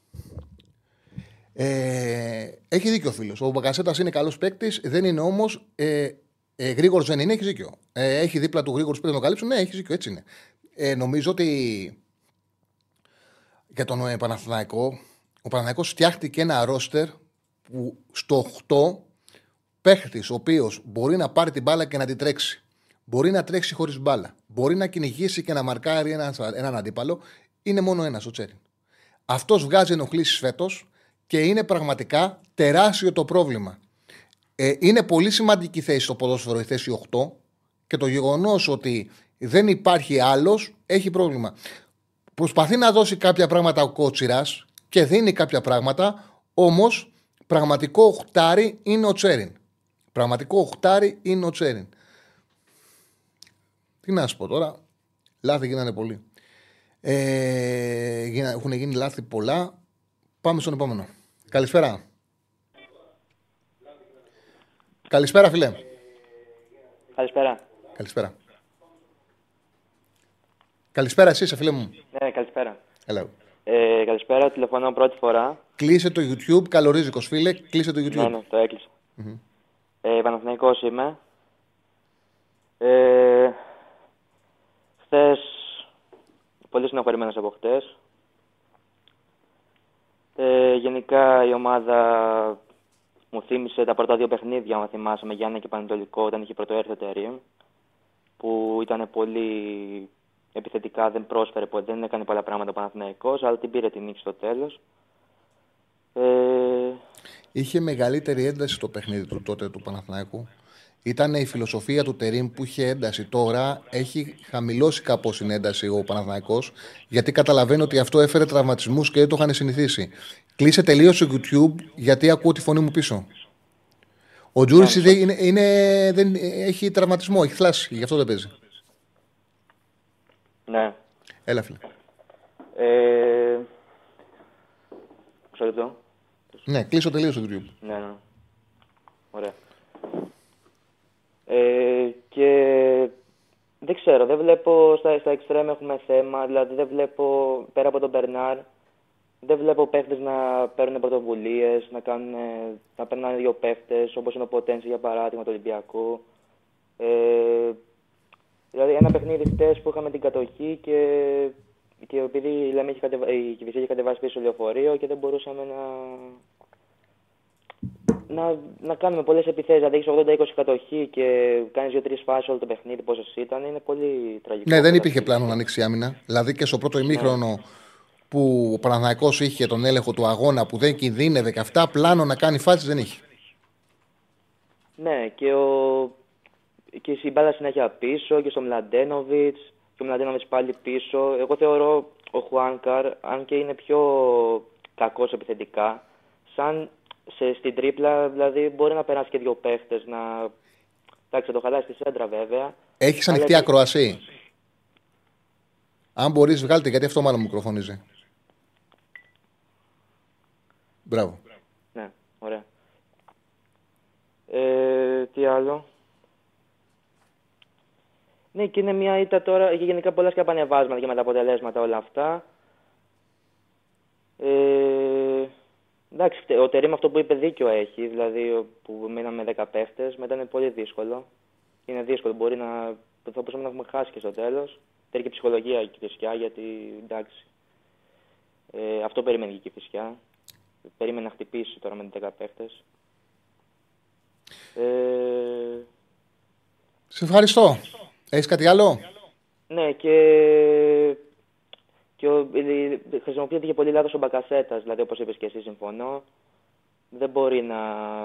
Δηλαδή ο Μπακασέτας πολλές φορές και τρέχει και πολύ και στην άμυνα να βοηθήσει και κουράζεται πάρα πολύ με αυτό το πράγμα. Και δεν μπορεί να... Εγώ θυμάμαι δηλαδή στο προηγούμενο νομίζω με τη Λαμία ήταν δεν θυμάμαι, ε, που γύρναγε και πάρα πολύ πίσω να βοηθήσει και είχε, ε, και είχε τελείως εξαντληθεί. Σε ευχαριστώ πάρα πολύ, φίλε μου. Σε ευχαριστώ πάρα πολύ. Είναι ένα θέμα, γιατί έχει δίκιο και ο φίλος, το είπα και εγώ πριν. Είναι ένα πολύ μεγάλο θέμα. Ο Παναγιακό πήρε τον Μπακασέτα. Ο Μπακασέτας στη Τουρκία είχε ένα μέσο όρο εκτελέσεων πάνω από τρία το παιχνίδι. Το όπλο του Μπακασέτα είναι ότι τον έχουμε δει και στην ελληνική. Ότι είναι του πάρα πολύ εύκολο με πρόσωπο, δεν είναι φόρ γιατί παίζει με πρόσωπο, δεν παίζει με πλάτη. Είναι καθαρός παίκτης να παίζει πίσω στον επιθετικό. Το λέω σε ένα φίλο που λέει ότι είναι φορ, δεν είναι φορ. Είναι ε, φανερό ότι θέλει πρόσωπο στην αιστεία. Του είναι πάρα πολύ εύκολο με το παραμικρό χώρο να εκτελέσει. Το γεγονός ότι περνάει το ένα παιχνίδι μετά το άλλο και δεν πηγαίνει σε εκτέλεση είναι κάτι που η τεχνική ηγεσία πρέπει να απασχολήσει. Πρέπει να την απασχολήσει το Τερήμ. Πρέπει να τον απασχολήσει το ότι ο, τον Μπακασέτα δεν παίρνει εκτελέσεις. Άσο τον γκολ. Τον γκολ θα έρθει ή δεν θα έρθει.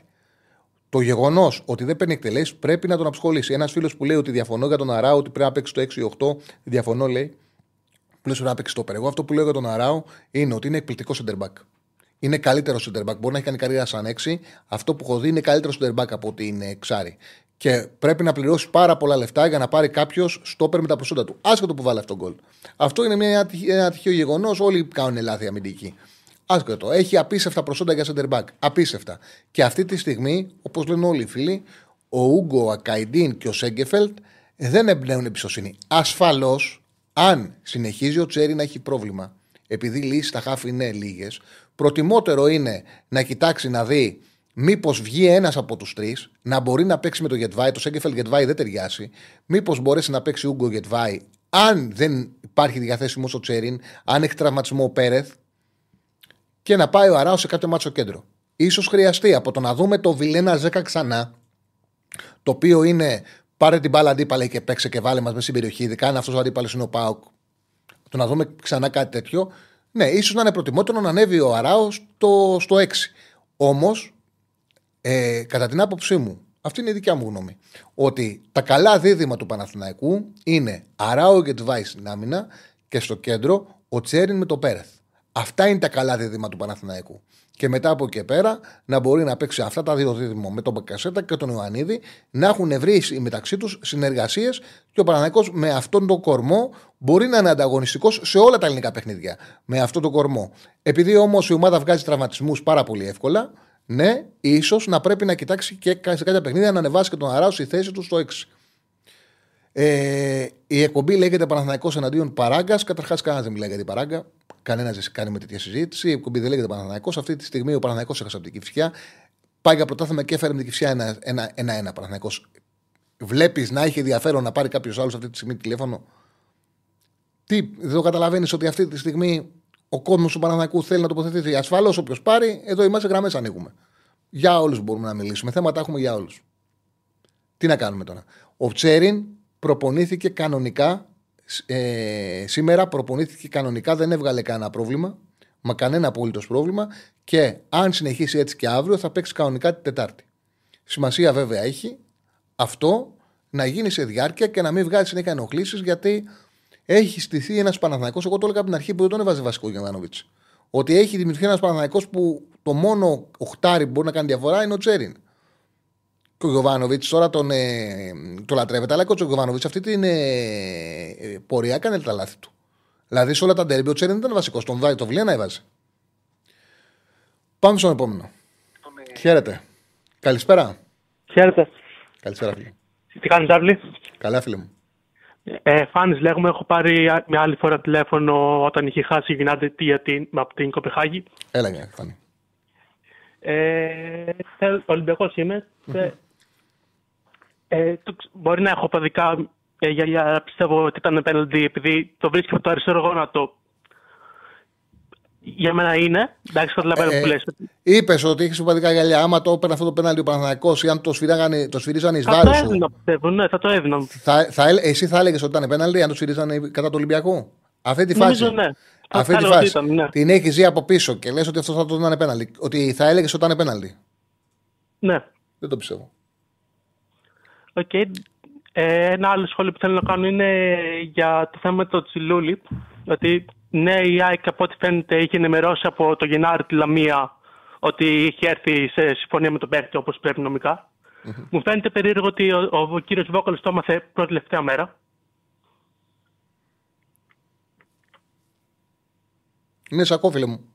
Α, αυτό ότι μου φαίνεται περίεργο. Δηλαδή, γιατί να μην ενημερώσεις τον προπονητή ότι χάνεις έναν σημαντικό παίκτη του rotation; Ναι, εντάξει, ok. Okay. Αφού είχε κλείσει όμως, τον ενημέρωσε ο Τσιλούλης, δεν βλέπω κάποιο πρόβλημα σε αυτό. Απλά ίσως ίσως, ένα πράγμα που μπορεί να σκεφτώ εγώ, ότι ο Βόκολος, αν το ήξερε νωρίτερα, να μην είχε δώσει την έγκρισή του ο Καρλίτος να εκτίσει αυτό το παιχνίδι. Λέω εγώ τώρα. Λέω εγώ.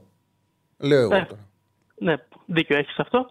Ναι. Τώρα για τον Παναθηναϊκό, να πω την αλήθεια, εγώ ήμουν πάντα κατά του Τερίμ για άλλους λόγους όχι γιατί προπονητής είναι, για που έχει προπονήσει.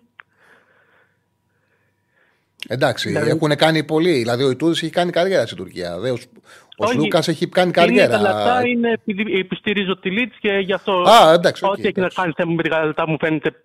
Α, όχι. Ναι, εντάξει, νόμιζα ότι το λέγεις για την Ελλάδα-Τουρκία, ρε παιδί. Όχι, όχι. Είναι λόγω της Λίτ και ό,τι έχουν γίνει. Ναι, ναι, το θυμάμαι. Στον, πριν το τελικό, πριν πάρει την κούπα η Γαλατά Σαράι, στον τελικό, το περιβόητο τελικό. Ναι, ότι έχουν γίνει αυτά. Ναι, ναι, ναι. Ε, αυτά τα σχόλια θέλω να κάνω. Σε ευχαριστώ πάρα πολύ, φίλε μου. Καλό ναι. ρίσκο εκπομπή. Να είσαι καλά. Καλή συνέχεια. Να είσαι καλά, να είσαι καλά. Πάμε στον επόμενο. Καλησπέρα. Καλησπέρα, φίλε.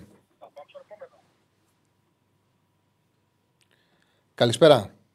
Καλησπέρα, Τσάρλι. Άγγελος Παναθυναϊκό. Γεια σου, Άγγελε. Είχαμε μιλήσει πριν καμιά εβδομάδα, δεν ξέρω αν θυμάσαι. Δύσκολο, έχει που βγαίνουν πολύ κάθε μέρα. Πάμε, πάμε, πάμε. Ε, τι να πω. Πολύ στεναχώρια από χθες. Είδα άλλο ένα μάτς ε, τον Παναθηναϊκό το τελευταίο δίμηνο ε, να μπαίνει χωρίς κάποιο πλάνο απέναντι στον αντίπαλο. Φαίνεται ότι δεν διαβάζουν τον αντίπαλο πριν και ειδικά τις μικρές ομάδες. το είπες και εσύ στην αρχή, ότι ο Τερήμ δεν ασχο...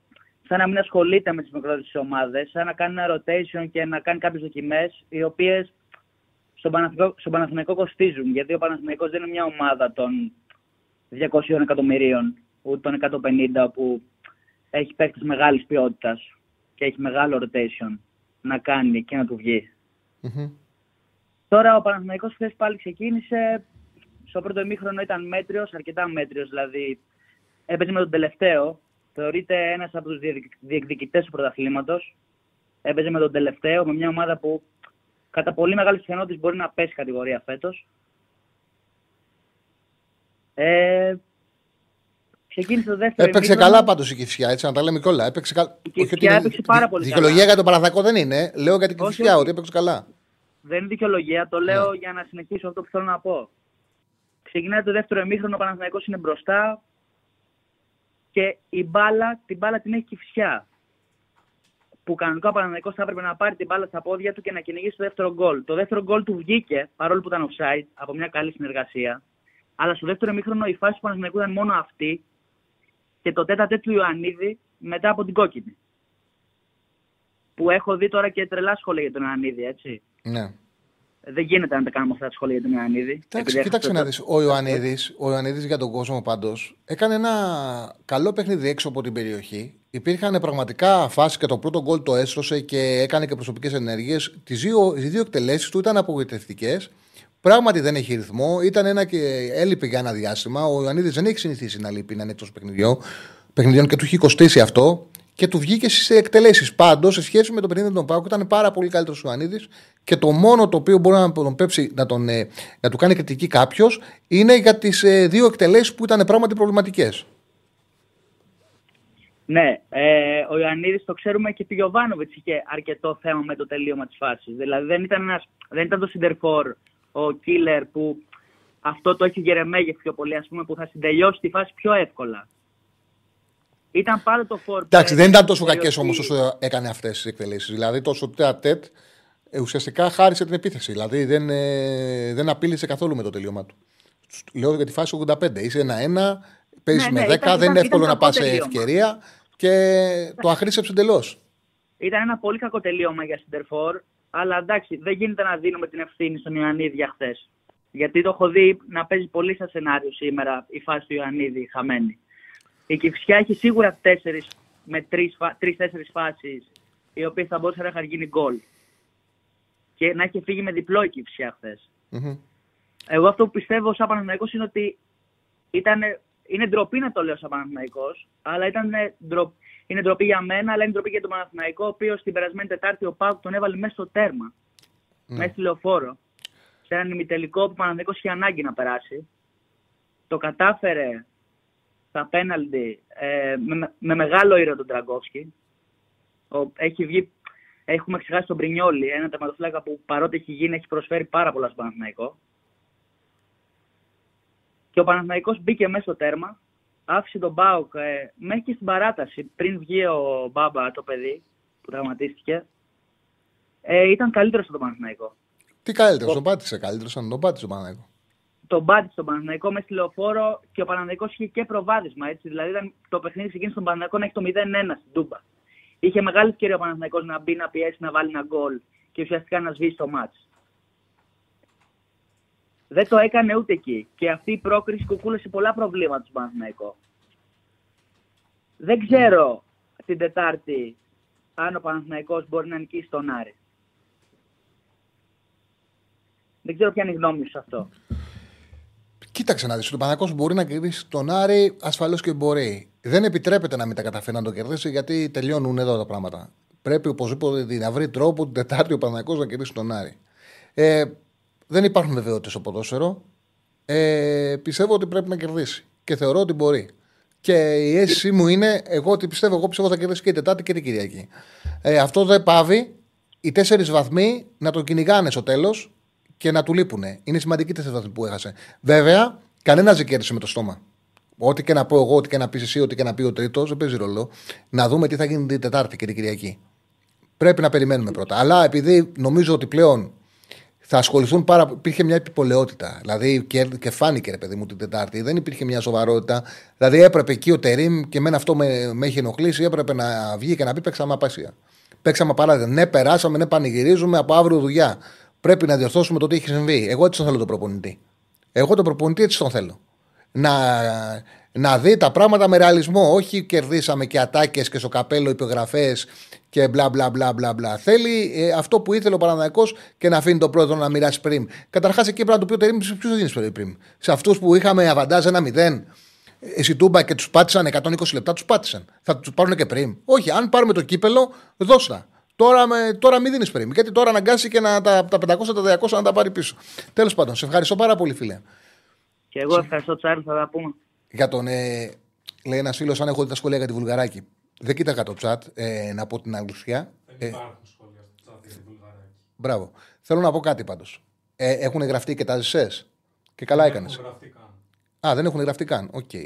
Ok. Νόμιζα ότι υπήρχαν και τέτοιο. Αλλά για όνομα του Θεού και της Παναγίας τώρα δεν είναι το, ε, το ξεφτιλίζετε το θέμα. Βάζετε εδώ σε μια. Άλλο, εντάξει, κάνετε την καβλάντα σας στο chill καφενείο, κάντε τη βάζετε εδώ πέρα που μιλάμε για μπάλα για αυτό το θέμα. Δηλαδή, οκ, καταλαβαίνω κάποιος ο οποίος δεν έχει πάει στη ζωή του με ωραία γυναίκα να ζηλεύει και να τον επηρεάζει και να νιώσει την ανάγκη να, να σχολιάσει. Για όνομα του Θεού και της Παναγίας. Υπάρχει τέτοιο θέμα; Δηλαδή, πειράζει που έχει ο, προποδο, ο ποδοσφαιριστής ε, σύντροφο για όνομα του Θεού και της Παναγίας. Τι είναι αυτό το πράγμα; Και το βγάζει σαν ερώτημα εδώ. Ευτυχώς νόμιζα ότι μας φύγανε, καλά. Ok. Ok. Πάμε στον επόμενο. Καλησπέρα. Ναι, καλησπέρα, εγώ είμαι. Ναι, φίλε μου. Ε, κλείσε, κλείσε το YouTube, τη φωνή και μίλα, γιατί μικροφωνίζει πάρα πολύ. Α, δεν έχω YouTube ανοιχτό ή κάτι, δεν ξέρω. Οπότε. Ε, αν έχεις ανοιχτή ακρόαση, κλείσει την, ε, γιατί μικροφωνίζεις πολύ. Α, είμαι με, είμαι με ακουστικά, δώσου μου ένα λεπτό, με συγχωρείτε. Ναι, ναι, ναι, μπράβο, φίλε μου. Τώρα καλή. Για πάμε. Ε, έλα, Τσαλή μου, ο Βλάσης από την Ολλανδία. Βλάση, τώρα είσαι εντάξει. Πάμε. Ωραία, τι έγινε, τι κάνουμε; Καλά, μια χαρά. Ε, θα ήθελα να σε ρωτήσω, Τσάλι μου, τέσσερα πραγματάκια για Champions League και Ισπανία, όπως πάντα. Ε, θα ήθελα να κάνω ένα μικρό σχολιασμό όσον αφορά το Ίντερ Ατλέτικο. Ε, Πολύ μεγάλη στεναχώρια να είχα πάρει. Δηλαδή ήταν ε, πραγματικά ο Μπαρέλα ένας τόσο εξαιρετικός ποδοσφαιριστής. Απίστευτη χώρη. Τρομερή διαχείριση επίσης από τον Ιντζάκη. Το ότι ο Μικταριάν ήταν πιο πολύ σαν αμυντικό χάφι κατά την άποψή μου παρά σαν δεκάρι. Μου έκανε τεράστια εντύπωση. Του τεράστια έχει εντύπωση. δώσει έναν ε, ρόλο περίεργο πραγματικά. Του έχει δώσει ένα περίεργο ρόλο και είναι ο Μικηταριάν που το τελευταίο, ε, τα τελευταία χρόνια έπαιζε πιο κοντά στην επίθεση. Παίζει πιο, ε, σαν καθαρό οχτάρι. Δεν είναι Ναι, ο ναι. κρυφός κυνηγός. Παίζει στον άξονα και έχει δώσει μια ισορροπία στην ντερ. Και το, εγώ θεωρώ ότι αυτή τη στιγμή το, το 3-5-2 η ντερ το παίζει καλύτερα από όλες τις ομάδες στην Ευρώπη. Και αυτό φάνηκε στην- με την Ατλέτικο που παίζει πάνω κάτω το ίδιο σύστημα και φάνηκε πόσο πιο ισορροπημένες ήταν οι γραμμές της, πόσο εύκολο της ήταν και να αμυνθεί και να πάρει κατοχή και να βγει μπροστά. Ακριβώς. Και εγώ να σου πω την αλήθεια, Τσάλι, ήταν η πρώτη φορά που ένιωσα ότι η ομάδα μου έπαιζε καθρέφτη. Δηλαδή, δηλαδή τόσο καλή η Ίντερ. Και νομίζω για μένα ήταν πολύ σημαντικό το ότι αποδεικνύεται ότι όταν ο Ντεπόλ ε, και ο Κόκερ δεν αποδίδουν, ε, η ομάδα έχει πραγματικά τεράστιο θέμα. Όπως επίσης θεωρώ ότι έκανε συγκινητική εμφάνιση ο Βίτς, δηλαδή κα- κάτα και επίσης την άμυνα τα Μπόσικα, ας πούμε. Ε, εγώ μια σκέψη που είχα, κατά την άποψή σου, είναι γιατί νομίζεις ότι ας πούμε, στο συγκεκριμένο μάτς δεν, θα, δεν μπορούσε ο Σιμάν να αλλάξει τις πλευρές, τον Λίνο να τον πάει δεξιά ώστε να στοχεύσει τον Μπαστόνι που μπορεί να έχει ένα, λίγο, ένα μικρό θέμα ταχύτητα σχέση με τον Λίνο και να μπορούσε ξέρεις, εκεί πέρα να δημιουργήσει κάποια ρήγματα στην άμυνα. Πώς το βλέπεις σαν ιδέα αυτό; Κοίταξε να δεις. Δεν το έκανε, δεν άλλαξε την πλευρά του. Ε, ο Μπαστόνι πάντως, να σου πω την αλήθεια, κάνει εκπληκτική χρονιά. Ναι, ισχύει. Έκανε Κάνει πολύ καλή εκπληκτική χρονιά. χρονιά. Έκανε πάρα πολύ καλή χρονιά, είναι η αλήθεια. Και είναι, είναι, είναι μεταξύ μας τώρα διαβολοβδομάδα και αυτή για την, για την ομάδα, γιατί έχει την Πέμπτη το πολύ δύσκολο ημιτελικό με το Θέπη Λιμπάου, που δεν νόμιζα να πάνε καλά τα πράγματα. Έφερε για πάσο μάτι την Αλμερία. Ε, Επίσης, ε, Τσάλι, σε θυμήθηκα γιατί έβλεπα το μάτι της Μπέτσι με την Μπιλμπάο και σε θυμήθηκα όσον αφορά τον Άβυλα που λέγαμε για το 4-4-2, μα θυμάσαι. Ναι, ναι, ναι. Ναι, ναι. Και έκανε κάτι τόσο πανέξυπνο Πελεγκρίνη που έκανε 4-2-3-1, 4-4-2 και έτσι άνοιξε, άνοιξε μετά το, το σκορ. Ο Τζόνι μπορούσε να κάνει ό,τι πραγματικά ήθελε μετά στο κέντρο και σκόραρε κιόλας ο άνθρωπος δηλαδή. Είναι, θα ήταν μεγάλη, τον είχε ζητήσει ο Αλμέιδα για την ΑΕΚ. Δυστυχώς Ναι. για την ΑΕΚ την επόμενη μέρα τον έκλεισε, τελευταία μέρα με γραφό τον έκλεισε η Μπέτης. Θα ήταν Δυστυχώς, επιτυχική ναι, ναι, κίνηση. φάνηκε. Τους είπε ότι αυτός είναι ο αντιαραούχο. Κοιτάξτε τον, αλλά τον έκλεισε μια μέρα μετά τον έκλεισε η Μπέτης. Ακριβώς, ακριβώς. Ναι, σπουδαίος Ε, δεύτερος φόρο. Σπουδαίος δεύτερος φόρο. Ιδανικός Ναι, για αυτό είναι- που ήθελε. Ε, εγώ όταν με, μου ήρθε αυτή η πληροφορία, λέω του κερατά τον Αλμίδα, τον τέλειο παίκτη βρήκε. Τον τέλειο παίκτη. ναι, Πραγματικά. ναι, ναι, τον τέλειο παίκτη για αυτό το ρόλο και ανεβάζει και επίπεδο. Είναι πιο υψηλό επίπεδο ο Αβ- Αβιλά από τον ε, Αραούχο. Ναι, εντάξει, είναι καμία σχέση. Είναι μέρα με τη νύχτα. Τώρα το συναισθηματικό δεν Και, σημαίνει ο- άλλη και, ο, Αρα- βέβαια, και ο έτσι. Αραούχο, ρε παιδί μου, υγιής είναι καλός παίκτης για την Ελλάδα, κάνει διαφορά. Απλά νομίζω ότι ο Άβυλα είναι ένα επίπεδο πάνω. Ναι, ναι, 100% είναι ένα επίπεδο πάνω και πολλά επίπεδα πάνω βασικά. Ναι. Και Τσάλι, θέλω άποψη για τα Match Champions League όσον αφορά το Barcelona Napoli και το Atlético Inter. Θα ήθελα να κάνω μια- δύο πολύ μικρά σχολεία, θα ήθελα να άποψή σου βασικά. Ναι. Ε, για τον Barcelona Napoli είναι θεωρώ ένα μάτς το οποίο αν ο, πρέ- θεωρώ ότι πρέπει να ξεκινήσει οπωσδήποτε το Φερμίν στο συγκεκριμένο μάτς, αν με ρωτήσεις. Γιατί στα αριστερά ίσως, γιατί θεωρώ ότι μαζί με τον Γιαμάλ θα μπορούσαν να χτυπήσουν αρκετά καλά στα άκρα της Νάπολης και θα μπορούσε αυτό που κάνει ο Φερμίν που κλείνει και προς τα μέσα να δημιουργήσει έναν έξτρα παίχτη έξω στην περιοχή για να δώσει λίγο παραπάνω. Δεν ξέρω αν συμφωνείς με αυτή την άποψη. Εγώ έτσι το βλέπω, να σου πω την αλήθεια.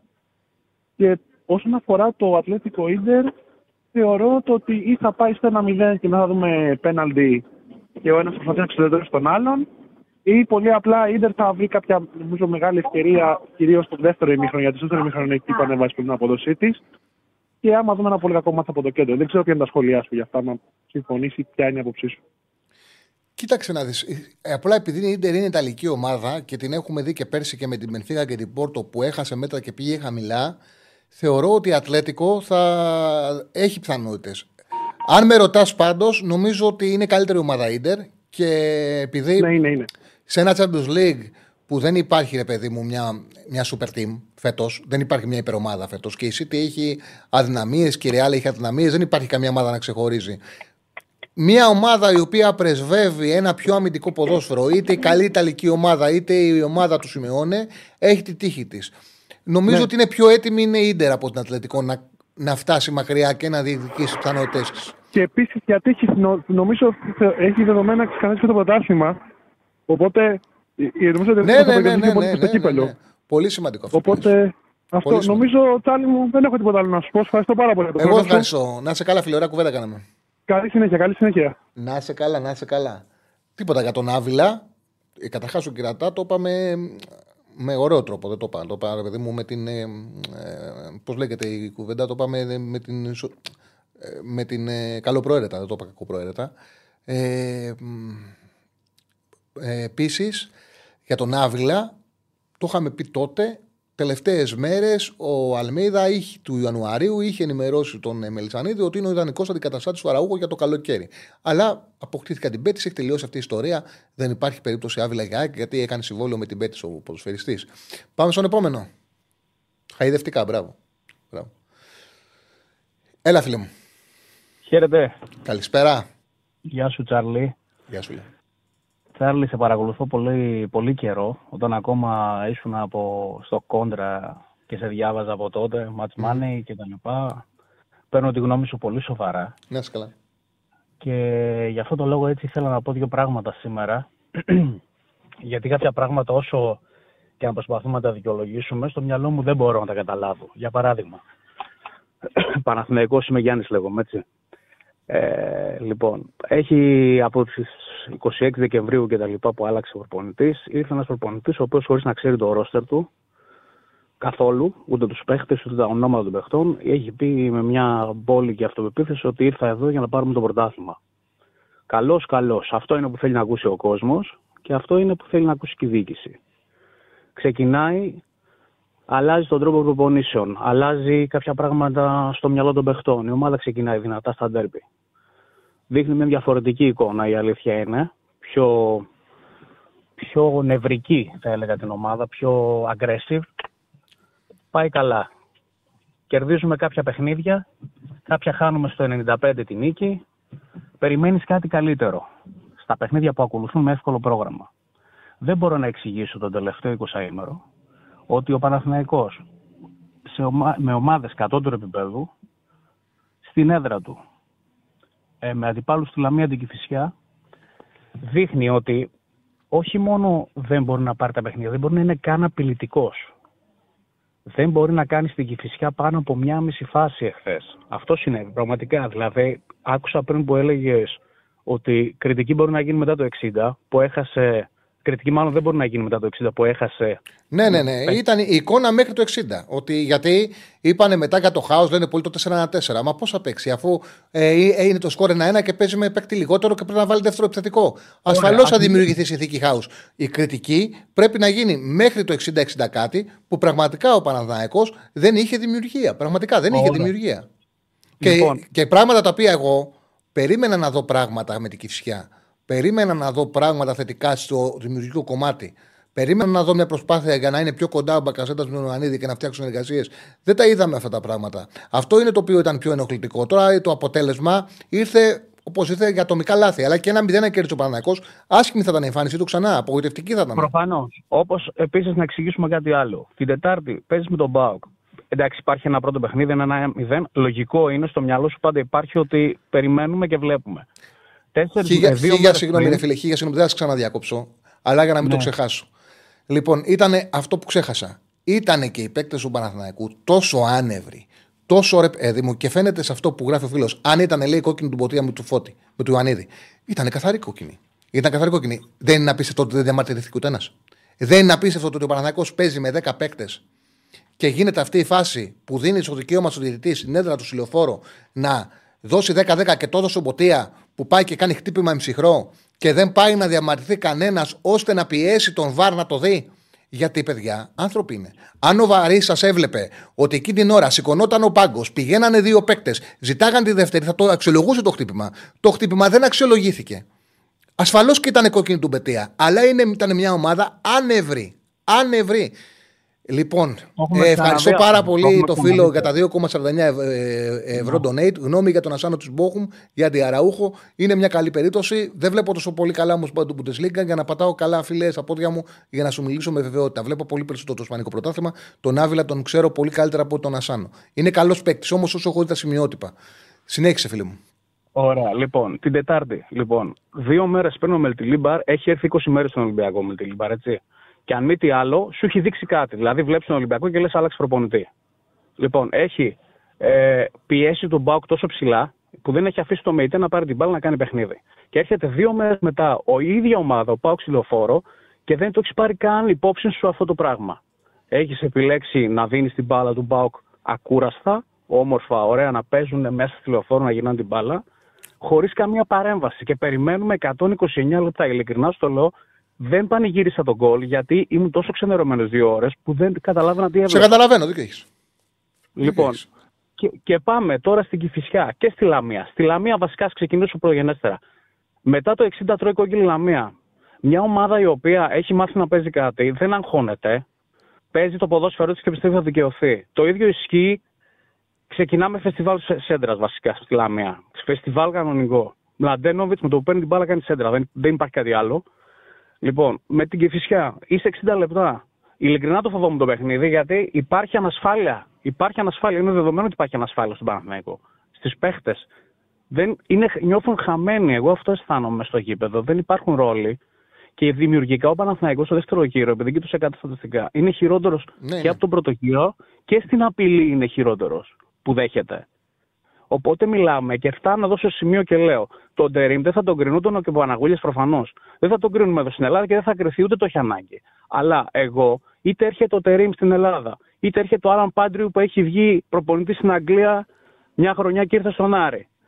Είτε να έρθει ο Μαρτίνς, ο οποίος έπαιζε στην Εστόριλ και πήρε τρία πρωταθλήματα, θα τον κρίνουμε για την απόδοση που έχει στην ομάδα που ήρθε. Συμφωνώ, συμφωνώ. Δεν θα τον κρίνουμε. Δεν θα τον κρίνουμε γιατί έχει πάρει 18 πρωταθλήματα το Τερήμ. Εγώ τον κρίνω από αυτό που βλέπω τώρα. Και αυτό που βλέπω, φίλε, τώρα είναι ότι η ομάδα δείχνει αδούλευτη και χωρίς κάποιο πλάνο. Και αυτό είναι που προβληματίζει. Το αδούλευτη εννοώ ότι ο Μπακα... συμφωνώ 150% για τον Μπακασέτα. Παίζει 8 ο Μπακασέτας. και δεν είναι 8 ο Μπαγκασέτα. Όχι. Είναι πολύ μακριά ο Μπαγκασέτα Ε, από τον για- Ιωαννίδη για, για να οχτώ- δούμε αυτά που θέλουμε. Για 8 δεν είναι παίκτης για να πάρει 1,7. Για να πάρει 1,7 είναι παίκτης ο οποίος πατάει περιοχή, σου βάζει γκολ και σου δίνει και τελικές πάσει. Ο Μπακασέτας, του ξαναλέω, έχω δει πάρα πολλά νούμερα γιατί φτιάχνω συνέχεια τα στατιστικά για τους παίκτες που έρχονται για να τα, και τα φτιάχνω σε 90 λεπτό. Το κάνω μια διαδικασία δική μου ώστε να έχω ένα μέτρο σύγκρισης. Δηλαδή τα παίρνω τα στατιστικά και τα μετατρέπω σε 90 λεπτά.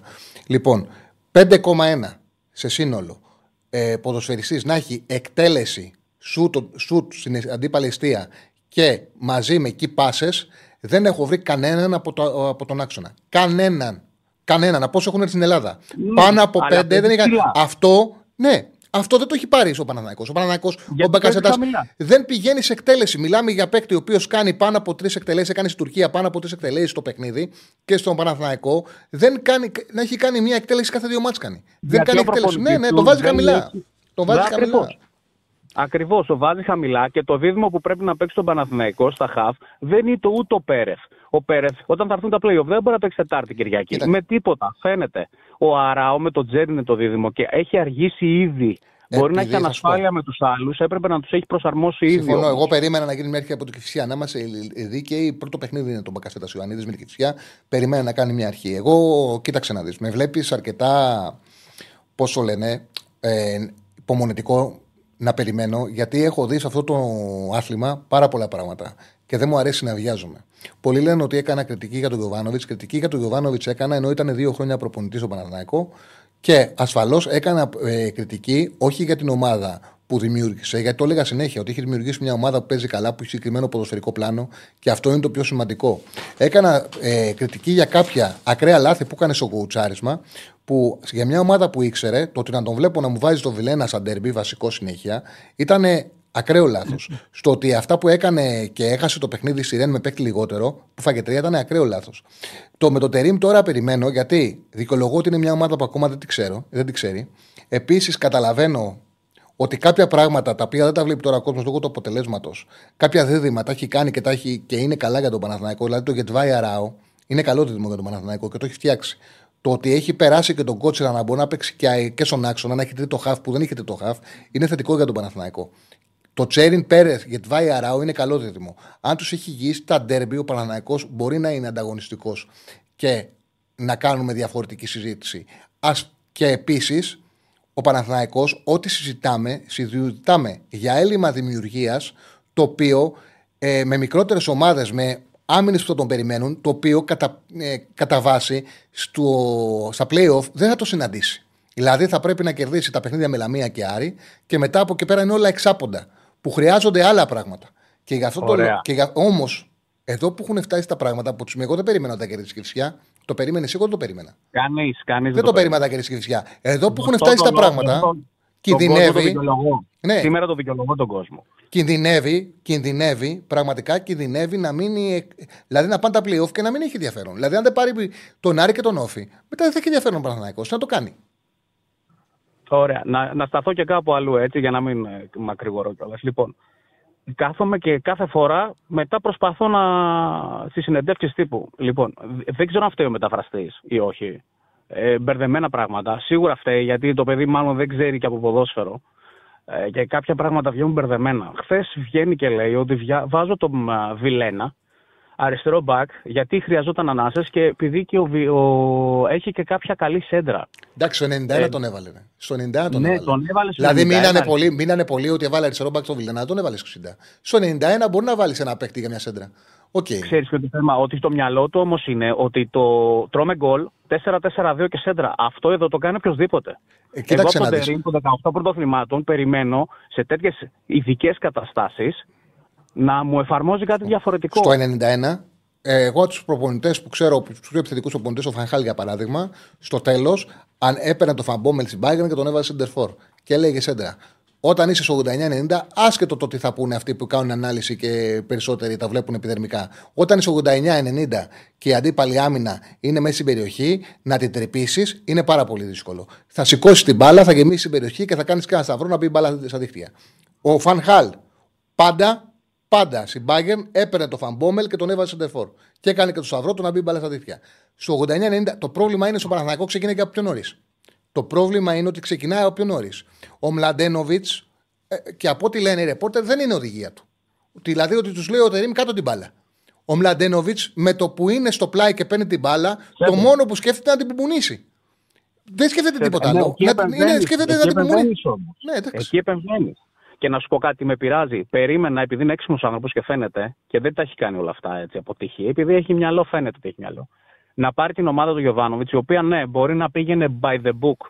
By the book. Να πάει μπαλά από εδώ, εκεί, από εδώ, εκεί. Να την κάνει πιο aggressive, πιο aggressive, να βγάζει καλύτερα την κόντρα, γιατί ο Παναθηναϊκός είχε πρόβλημα με την κόντρα, δεν ολοκλήρωνε φάσεις και έχει πάει από το 0, τα έχει διαλύσει όλο αυτό. Δηλαδή, ξέραμε ότι ο Γιωβάνο θα γυρίσει η μπάλα κάποια στιγμή, θα πάει στην αδύνατη πλευρά, θα γίνει σέντρα.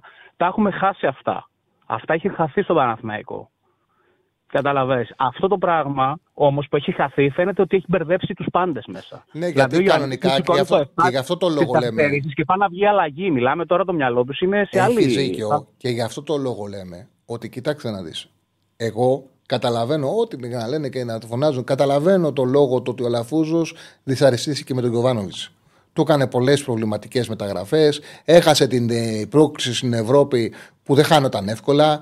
Του ήθελε να πάρει παίξο τον Ιανουάριο και δεν ήταν εύκολο να βρει ένα, σι- ένα σημείο αναφοράς με τον Ιωβάνοβιτς και να συμφωνήσουν σε κάποια πράγματα. Γιατί ήταν πάρα πολύ δύσκολες μεταγραφές και τα ήθελε όλα πάνω του. Το καταλαβαίνω.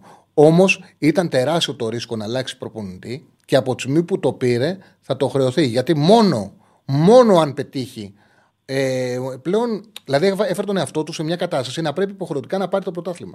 Και τι, Κάποιος, ε, είχε και τι γράψει- λέγαμε τότε, και τι λέγαμε τότε, τι έλεγα τότε, ότι εγώ είμαι σίγουρος, εγώ πραγματικά το πίστευα. Δεν πίστευα ότι ο Παναγιώ είχε τύχει να πάρει πρωτάθλημα με τον ε, Λαφούζο, με τον Γιωβάνοβιτς. Θα μου πει κάποιος γιατί τώρα έχει, δεν το ξέρω. Αλλά έτσι όπως έλεγα την κατάσταση, την ομάδα τη χειριζόταν λάθος. Φέτος να το πάρει δεν είχε. Ήμουνα σίγουρος όμως, σίγουρος ότι τον Οκτώβριο ο Παναγιώ έχει καλή ομάδα. Ήμουνα σίγουρος ότι ο Γιωβάνοβιτς, επειδή είναι ένας προπονητή ο οποίος τα πάει by the book, ε, του αρέσει ένα ποδοσφαιρικό σχέδιο, ότι αν τον αφήσεις μπορεί να χάσεις μια χρονιά, την επόμενη θα είσαι πάλι καλά. Και μπορεί να του βγουν και ιδέες για την ομάδα και να πας να το πάρεις από την αρχή. Κάπου την έμπλεξε την ομάδα. Και ο μόνος δρόμος ήταν η επιτυχία. Και αν δεν έρθει η επιτυχία, κινδυνεύει να γίνουν όλα σαλάτα. Εγώ το ξαναλέω, θεωρώ ότι ο Παναγιώ είναι πολύ καλύτερος από ό,τι φαίνεται στα τελευταία παιχνίδια. Και το ρόστερ του και οι δυνατότητές του δεν είναι τόσο κακός όσο φαίνεται. Και κάποια δίδυμα που έχει είναι καλά και δεν έχουν φανεί. Περιμένω την Τετάρτη και την Κυριακή.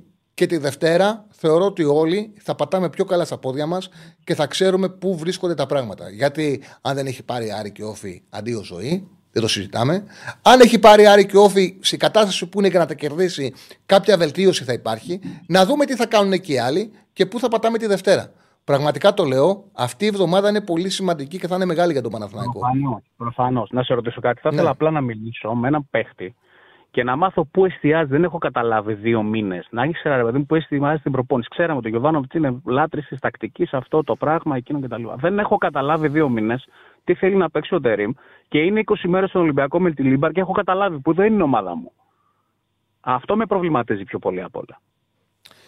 Σε ευχαριστώ. Δηλαδή ήρθε, ήρθε στο Παναθηναϊκό, ήθελε πίεση ψηλά. Παίξαμε με τα Γιάννηνα στην έδρα μας, πνίξιμο τον αντίπαλο 50 λεπτά, δεν μπορούσε παραπάνω.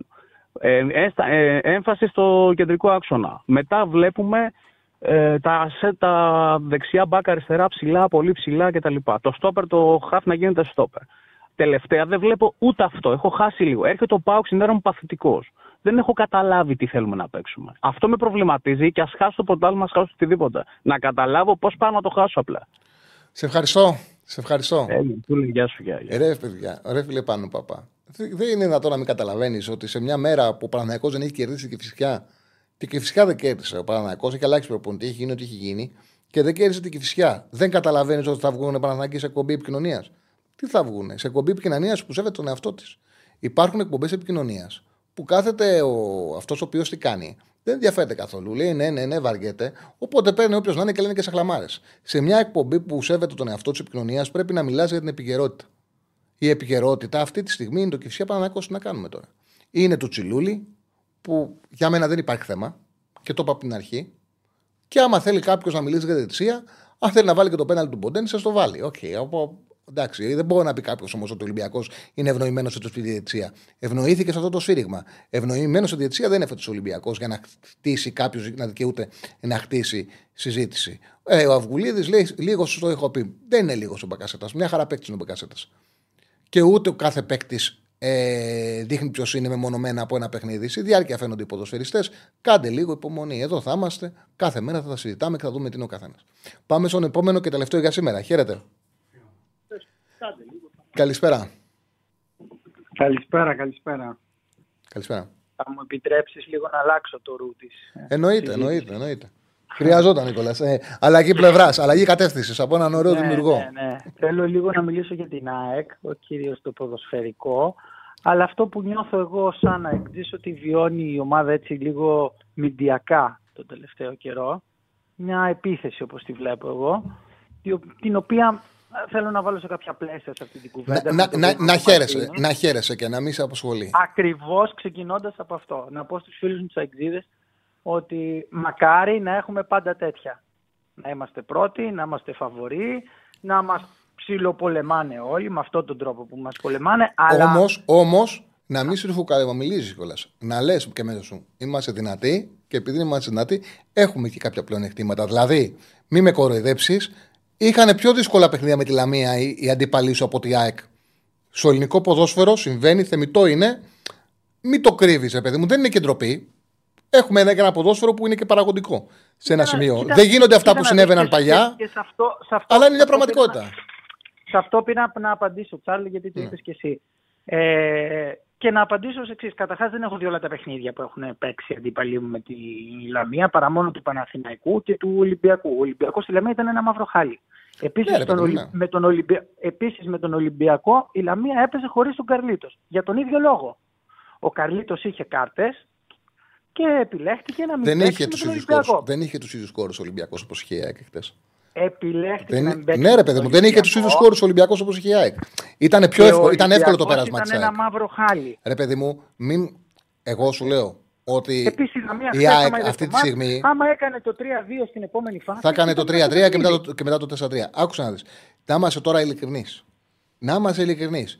Ναι, η ΑΕΚ αλλά δεν να βρήκε, μου δεν βρήκε, επιτρέψεις δεν να- βρήκε, να- δεν να βρήκε μου δυσκολία στη Λαμία. επιτρέψεις ότι αυτό Δεν έχει είναι, και μια δεν είναι κακό. Υποκειμενικότητα. Τι και είναι πραγματικότητα. Είναι μωρέ. υποκειμενικότητα. Μα είναι πραγματικότητα. Μα Εγώ δεν να είναι. σου πω τη δικιά μου την Πες. αλήθεια και εσύ μου λες τη δικιά σου. Έτσι. Και θα σου πω πάρα πολύ απλά παραδείγματα. Γιατί εγώ καλό είναι να σας ακούω. Ρε, να μην μου μου πεις λες την αυτό. αλήθεια. Εγώ, εγώ σου λέω το εξής. Ότι πάντα αυτός που είναι πρώτος και ισχυρός, οι άλλοι είναι απέναντί του. Εμένα αυτό το πράγμα δεν με ενδιαφέρει. Εμένα, με ενδια- εμένα εγώ μιλάω για το ποδόσφαιρο. Η ΑΕΚ πήρε πέρσι ένα δικαιότατο πρωτάθλημα. Ήταν πολύ καλύτερη από όλες. Και τώρα έχει τα πλεονεκτήματά της. Τα γνωρίζουμε. Ακόμα δεν έχει πιάσει τα περσινά στάνταρ. Δεν τα έχει πιάσει. Το γεγονός ότι έχει ένα εύκολο περιβάλλον το τελευταίο διάστημα, όχι λόγω τέτοιο, λόγω του ότι δεν έχει Ευρώπη, δεν έχει κύπελο και την έχει φρεσκάρει και θα πάμε στα playoff. Εκεί θα την δούμε. Αν δεν είσαι καλός σε μια διαδικασία συνεχόμενων derby, δεν μπορεί να αντέξεις και δεν θα το πάρεις. Θα το δούμε στα playoff. Έχει τις, αβ- τα πλεονεκτήματά της. Αν Αυτό είναι με ξεκάθαρο. επιτρέψεις να γυρίσω Θα στο δούμε. θέμα. Αν με επιτρέψει να γυρίσω λίγο στο θέμα. Το θέμα με μένα είναι εξής. Ότι η ΑΕΚ μηντιακά και ένα πόλεμο. Τι εννοώ; Ξεκίνησε όλη αυτή την κουβέντα με τις αναρτήσεις του Προέδρου του Παναθηναϊκού περί απουσίας του Καρλίτος. Εγώ να πω εδώ το εξής απλό και αυτό περίμενα να πούνε οι δημοσιογράφοι. Ο Καρλίτο και ο Αμαράλ πήραν κάρτα στα Γιάννενα. Τον Αμαράλ δεν τον έβαλε με τον Παναθηναϊκό. Τον Καρλίτο με την ΑΕΚ. Αν με ρωτάς εμένα, πολύ λογικό ο Καρλίτο να παίξει το μάτι με τον Παναθηναϊκό σε ένα γήπεδο που ξέρει, σε ένα, με έναν αντίπαλο που θέλει να παίξει, να δείξει. Και εγώ το ίδιο θα έκανα. Ασχέτως ομάδας. Επίσης, ξαναλέω, ο Καρλίτο με τον Ολυμπιακό δεν έπαιξε. Μετά από αυτό πήγαμε στην προϊστορία. Κάποιοι γυρίσαν να μας πούνε τι έχει κάνει η ΑΕΚ με τη Λαμία. Η ΑΕΚ με τη Λαμία έχει φέρει δύο χ στην ιστορία της. Ρε φίλε μου, όταν ο Ολυμπιακός έπαιρνε τα πρωταθλήματα. Α, οι, Πες, αντί, οι μισό αντίπαλες λεπτό, ομάδε. μισό Ναι, λεπτό, μισό λεπτό. μισό λεπτό. Οι δημοσιογράφοι των αντίπαλων ομάδων δεν, λέγα, δεν ψάχνανε να βρουν αφορμή να μιλήσουν για τον Ολυμπιακό. Οποιοδήποτε είναι πρώτος και φαίνεται ότι έχει και μια παράσταση νίκης, όπως αυτή τη στιγμή φαίνεται να έχει η ΑΕΚ, απέναντι, λοιπόν, απέναντί Σάββατο. του. Γι' αυτό σου λέω ότι γι' αυτό να Ξαναλέω, γυρίσει. ξαναλέω Δεν ότι- έχει νόημα τώρα να πηγαίνεις να κάνεις τον Ξαναλέω, ε, λοιπόν, νομικό Σάββατο. σύμβουλο της ΑΕΚ. Ξαναλέω λοιπόν, Τσάρλι, ξαναλέω λοιπόν, Τσάρλι, ότι είναι πολύ λογικό να πολεμάνω με αυτόν τον τρόπο την ΑΕΚ, αλλά είναι πολύ λογικό να θέλω και εγώ να απαντήσω σαν να Για μένα. Είναι πολύ λογικό. Λέω λοιπόν για παράδειγμα. χθες Εδώ έπαιζε πάντως ο δεν Πάοκ βγήκε με τον κανένα να μιλήσει για. Πανετολικό. Εδώ δεν βγήκε κανένας να μιλήσει για την ΑΕΚ και ένα τέτοιο. Δηλαδή, οκ. Ε, Συγγνώμη, αν, ε, εγώ νομίζω ότι μπορώ να μιλήσω. για Ναι, αυτό το μπορείς, θέμα. Αν μπορείς. θες να Μπορείς. μιλήσω για το θέμα, δεν έχω Όχι, πρόβλημα. μπορείς, ρε παιδί μου. Απλά δεν καταλαβαίνω. Εγώ δεν καταλαβαίνω την όκλησή σου γιατί δεν υπήρξε κάποια τοποθέτηση εδώ πέρα. Γι' αυτό σου λέω ότι δεν πήρανε 4-5 και να πεις ότι έχω ανάγκη να απαντήσω. Γι' αυτό το λέω. Πες, αφού αυτό θες, πες το, δεν έχω πρόβλημα. Μιλάω γενικότερα για την κατάσταση που βιώνει η ΑΕΚ. Ναι. Δεν μιλάω σε ένα κλειστό chat. Μιλάω για το τι συμβαίνει αυτή τη στιγμή και το τι βλέπουμε μηντιακά. Ε, η ΑΕΚ είναι πρότυπο, Το ρε. ότι- Η ΑΕΚ αυτό το πρέπει ότι, να σε λοιπόν, ενδιαφέρει και να κα- μιλήσει για κα- μπάλα. συγγνώμη. Το ότι ο Παναθηναϊκός επίσημα, επίσημα ασχολείται με το αν θα παίξει ο Καρλίτος ή όχι με την ΑΕΚ. Το ότι ο Παναθηναϊκός επίσημα περιμένει να σχολιάσει το πέναλτι που θα πάρει η Ε, Ρε ΑΕΚ. φίλε, αφού ενώ με τον, στο από χθεσινό- την ΑΕΚ πάει να πάρει πρωτάθλημα ο ενώ στο Παναθηναϊκός. Και χθεσινό- έχασε δύο ενώ βαθμού στο από τη Λαμία ο χθεσινό- Παναθηναϊκός. Ενώ στο χθεσινό πέναλτι ο κύριος Αλαφούζος κάνει μόκο και δεν βγάζει καμία ανακοίνωση με έναν αιώνιο αντίπαλο που τον σέρνει στο ΚΑΣ για αυτό που θεωρείτε εσείς ως νορμάλ και καλά κάνετε. Εμένα είναι κάτι άξιος Ε, σχολιασμού. αυτό δεν σου είπα από την αρχή. Με αυτό δεν σου είπα από την αρχή. Ε, Να τι- χέ- τι- ότι, τι- τι πρέπει, Παναθηναϊκού αυτή. ότι πρέπει να χαίρεσαι γιατί αυτό δείχνει ότι εσέναν υπολογίζουν και εσένα φοβούνται. Απαντώ. Χαίρομαι μεν, Ε, θέλω να απαντώ δε. Γιατί τι είσαι, ο Θέλω νομ- να απαντώ, είσαι ναι. νομικός σύμβουλος της ΑΕΚ, για ποιο λόγο δεν απαντήσεις; Αυτό δεν καταλαβαίνω. Δεν το καταλαβαίνω, τέλος πάντων. οκ. απαντώ ως φίλαθλος της ΑΕΚ και όταν βλέπω ότι η ομάδα μου δέχεται αυτή την επίθεση και κατ' εμέ αδίκως, μια χαρά θέλω να απαντώ. Μα δεν Και αν μίλησε θες κανένας για στην το- εκπομπή για αυτό το πράγμα. Γι' αυτό σου λέω πού θες να απαντήσει. Εδώ δεν μίλησε κανένας. Ρε εσύ, Τσάρλι, Μπες στα μου social λες και πες το. πέρασε Εδώ δεν άνετα- μίλησε κανένας. Πέρασε άνετα η ΑΕΚ από τη Λαμία. Ο Τι; Παναθηναϊκός Ε, δεν όταν πέρασε πέρασε- άνετα, άνετα πέρασε, δυσκολεύτηκε. Όταν πέρναγε περίπατο πέρυσι από τη Λιβαδιά και είχε όλη την Δεν θα άμυνα το ο έλεγα. Αν έκανα, Λεβαδιακός, αν έκανα, αν έκανα είχε όλη εκπομπή, την άμυνα ο αν έκανα, Λεβαδιακός στην αν επίθεση έκανα και εκπομπή, αλλάζανε το νομίζει. γήπεδο, το Αν έλεγε. έκανα εκπομπή, νομίζεις θα το έλεγα. Αν έβλεπα ότι ο Παναγιακό πέρασε από άνετα από μια έδρα και έκανα εκπομπή, πιστεύεις θα το έλεγα. Εκπομπή έκανες, αλλά δεν ήσουν μόνος σου. Πιστεύει Οκ. ότι δεν θα το έλεγα. Ε, Πιστεύει. Δεν σε μάθαμε, δεν σε ξέρουμε σήμερα. Με την καλή έννοια μάθαμε. Δεν λέω. Και δεν τι, σε χαρακτηρίζω. θεωρείς ότι έκρυβα, θεωρείς ότι έχω κρύψει ποτέ οποιαδήποτε αβάντα είχε ο Παναγιακό, πιστεύεις το είχα κρύψει; Όχι, αλλά δεν καταλαβαίνω από πού προκύπτει η αβάντα της ΑΕΚ με τη Λαμία, η σχέση της ΑΕΚ με τη Λαμία. Η ΑΕΚ Εγώ έχει δεν είπα δεν. κάνει Εγώ, μα δεν, δεν, δεν, δεν σχολιάσει και κάτι τέτοιο στην εκπομπή. Ότι είχε ένα εύκολο πέρασμα είχε, αφού δεν έπαιζε ο Τσιλούλης που βάλει τον κόλ στο Παναγιακό. Ποιοι βάλαν γκολ. Στο Παναγιακό Τσιλούλης και ο Καρλίτος. Αυτοί είναι οι δύο καλύτεροι παίκτες. Ο ένας είχε συμφωνήσει με, τον, ε, με την ΑΕΚ και, και είπα Ναι. κιόλας μάλιστα ότι καλώς έκανε ο άνθρωπος και το είπε ότι έχω κλείσει την ΑΕΚ. Πολύ καλώς έκανε. Ήταν μια τίμια συμπεριφορά εκ μέρους σου. Αυτή είναι η άποψή μου και ο άλλος δηλώθηκε να εκτίσει. Είχε δύσκολο πέρασμα. Τι εύκολο πέρασμα είχε. Συγγνώμη, Καλός ή κακός είχε όταν εύκολο ο πέρασμα. Μιριτέλο δηλώθηκε, όταν ο Μιριτέλο δηλώθηκε να χτίσει με τον Παναθηναϊκό, που είναι πρώτος σκόρερ του πρωταθλήματο. Μα τι συγκρίνεις τώρα, ρε παιδί μου. Ε, Τι συγκρίνεις, ρε φίλε. Τι συγκρίνεις, ρε φίλε; Τι Τι κακό λέει συγκρίνεις, και ο ρε φίλε; Μιριτέλο. Έλα, μου συγκρίνεις ο καλός τι με κακό την λέει επιρροή. και ο Έχει την ίδια Μιριτέλο. επιρροή. Τι Ο συγκρίνεις. Μιριτέλο και χθες δεν έπαιξε. Με τον Αστέρα Τρίπολη στον πάγκο μπήκε. Με τον Ολυμπιακό τον πάγκο μπήκε. Και ο Καλτσά στον πάγκο μπήκαν; Και σου ξαναλέω, ε, τι σχέση έχει αυτό και με τον Παναθηναϊκό, ο Καρλίτος βγήκε αλλαγή στο 50. Δηλαδή, συγγνώμη, όλα έχεις κάτι να μου απαντήσεις, σου φέρνει αντίστοιχο. Μα δεν ξέρω, ρε παιδί μου, δεν κατάλαβες ότι. πέ- Δεν κατάλαβε. έπαιξε με τον Είναι Παναθηναϊκό. κακό το ότι πέρασες πιο εύκολα. Πέρασες πιο εύκολα για τις συνθήκες. Έχεις καλές σχέσεις με την Λαμία, πέρασες πιο εύκολα. Δεν είναι ντροπή, είναι μια πραγματικότητα. Συμβαίνει αυτό στο ελληνικό Πέφτει, ποδοσφαίρο. πέφτει, Έχουμε δει πολύ μόνο χειρότερα εκεί. τα προηγούμενα χρόνια. Άρα πήγε ο Έχουμε Παναγιώτης δει στο πολύ. Βόκολο και του είπε. Δεν είπα «Ας τέτοια πράγματα. περάσει εύκολα η ΑΕΚ από τη Όχι, Λαμία». όχι, δεν είπα τέτοια πράγματα, δεν τα ξέρω εγώ. Όμως είναι μια πραγματικότητα ότι δεν έπαιξαν ο Τσιλούλης και ο Καρλίτος. Είναι ένα πλεονέκτημα για σένα, ρε φίλε. πραγματικότητα, λοιπόν, λέω εγώ ότι είναι ότι ο Καρλίτος δεν έπαιξε στον Ολυμπιακό. Μια πραγματικότητα είναι ότι ο Μιριτέλο δεν έπαιξε με τον Παναγενικό. Εντάξει. Γιατί να μην την πω; Πες είναι, πες. Γιατί να μην την πω; Μια πραγματικότητα Σε είναι ευχαριστώ. ότι ο ΠΑΟΚ έχει 19 νίκες μέσα στο Πανετολικό. Σε Να μην την ευχαριστώ. πω. Σε ευχαριστώ. Δεν το παίξε εκτός από το μάτι. Σε ευχαριστώ.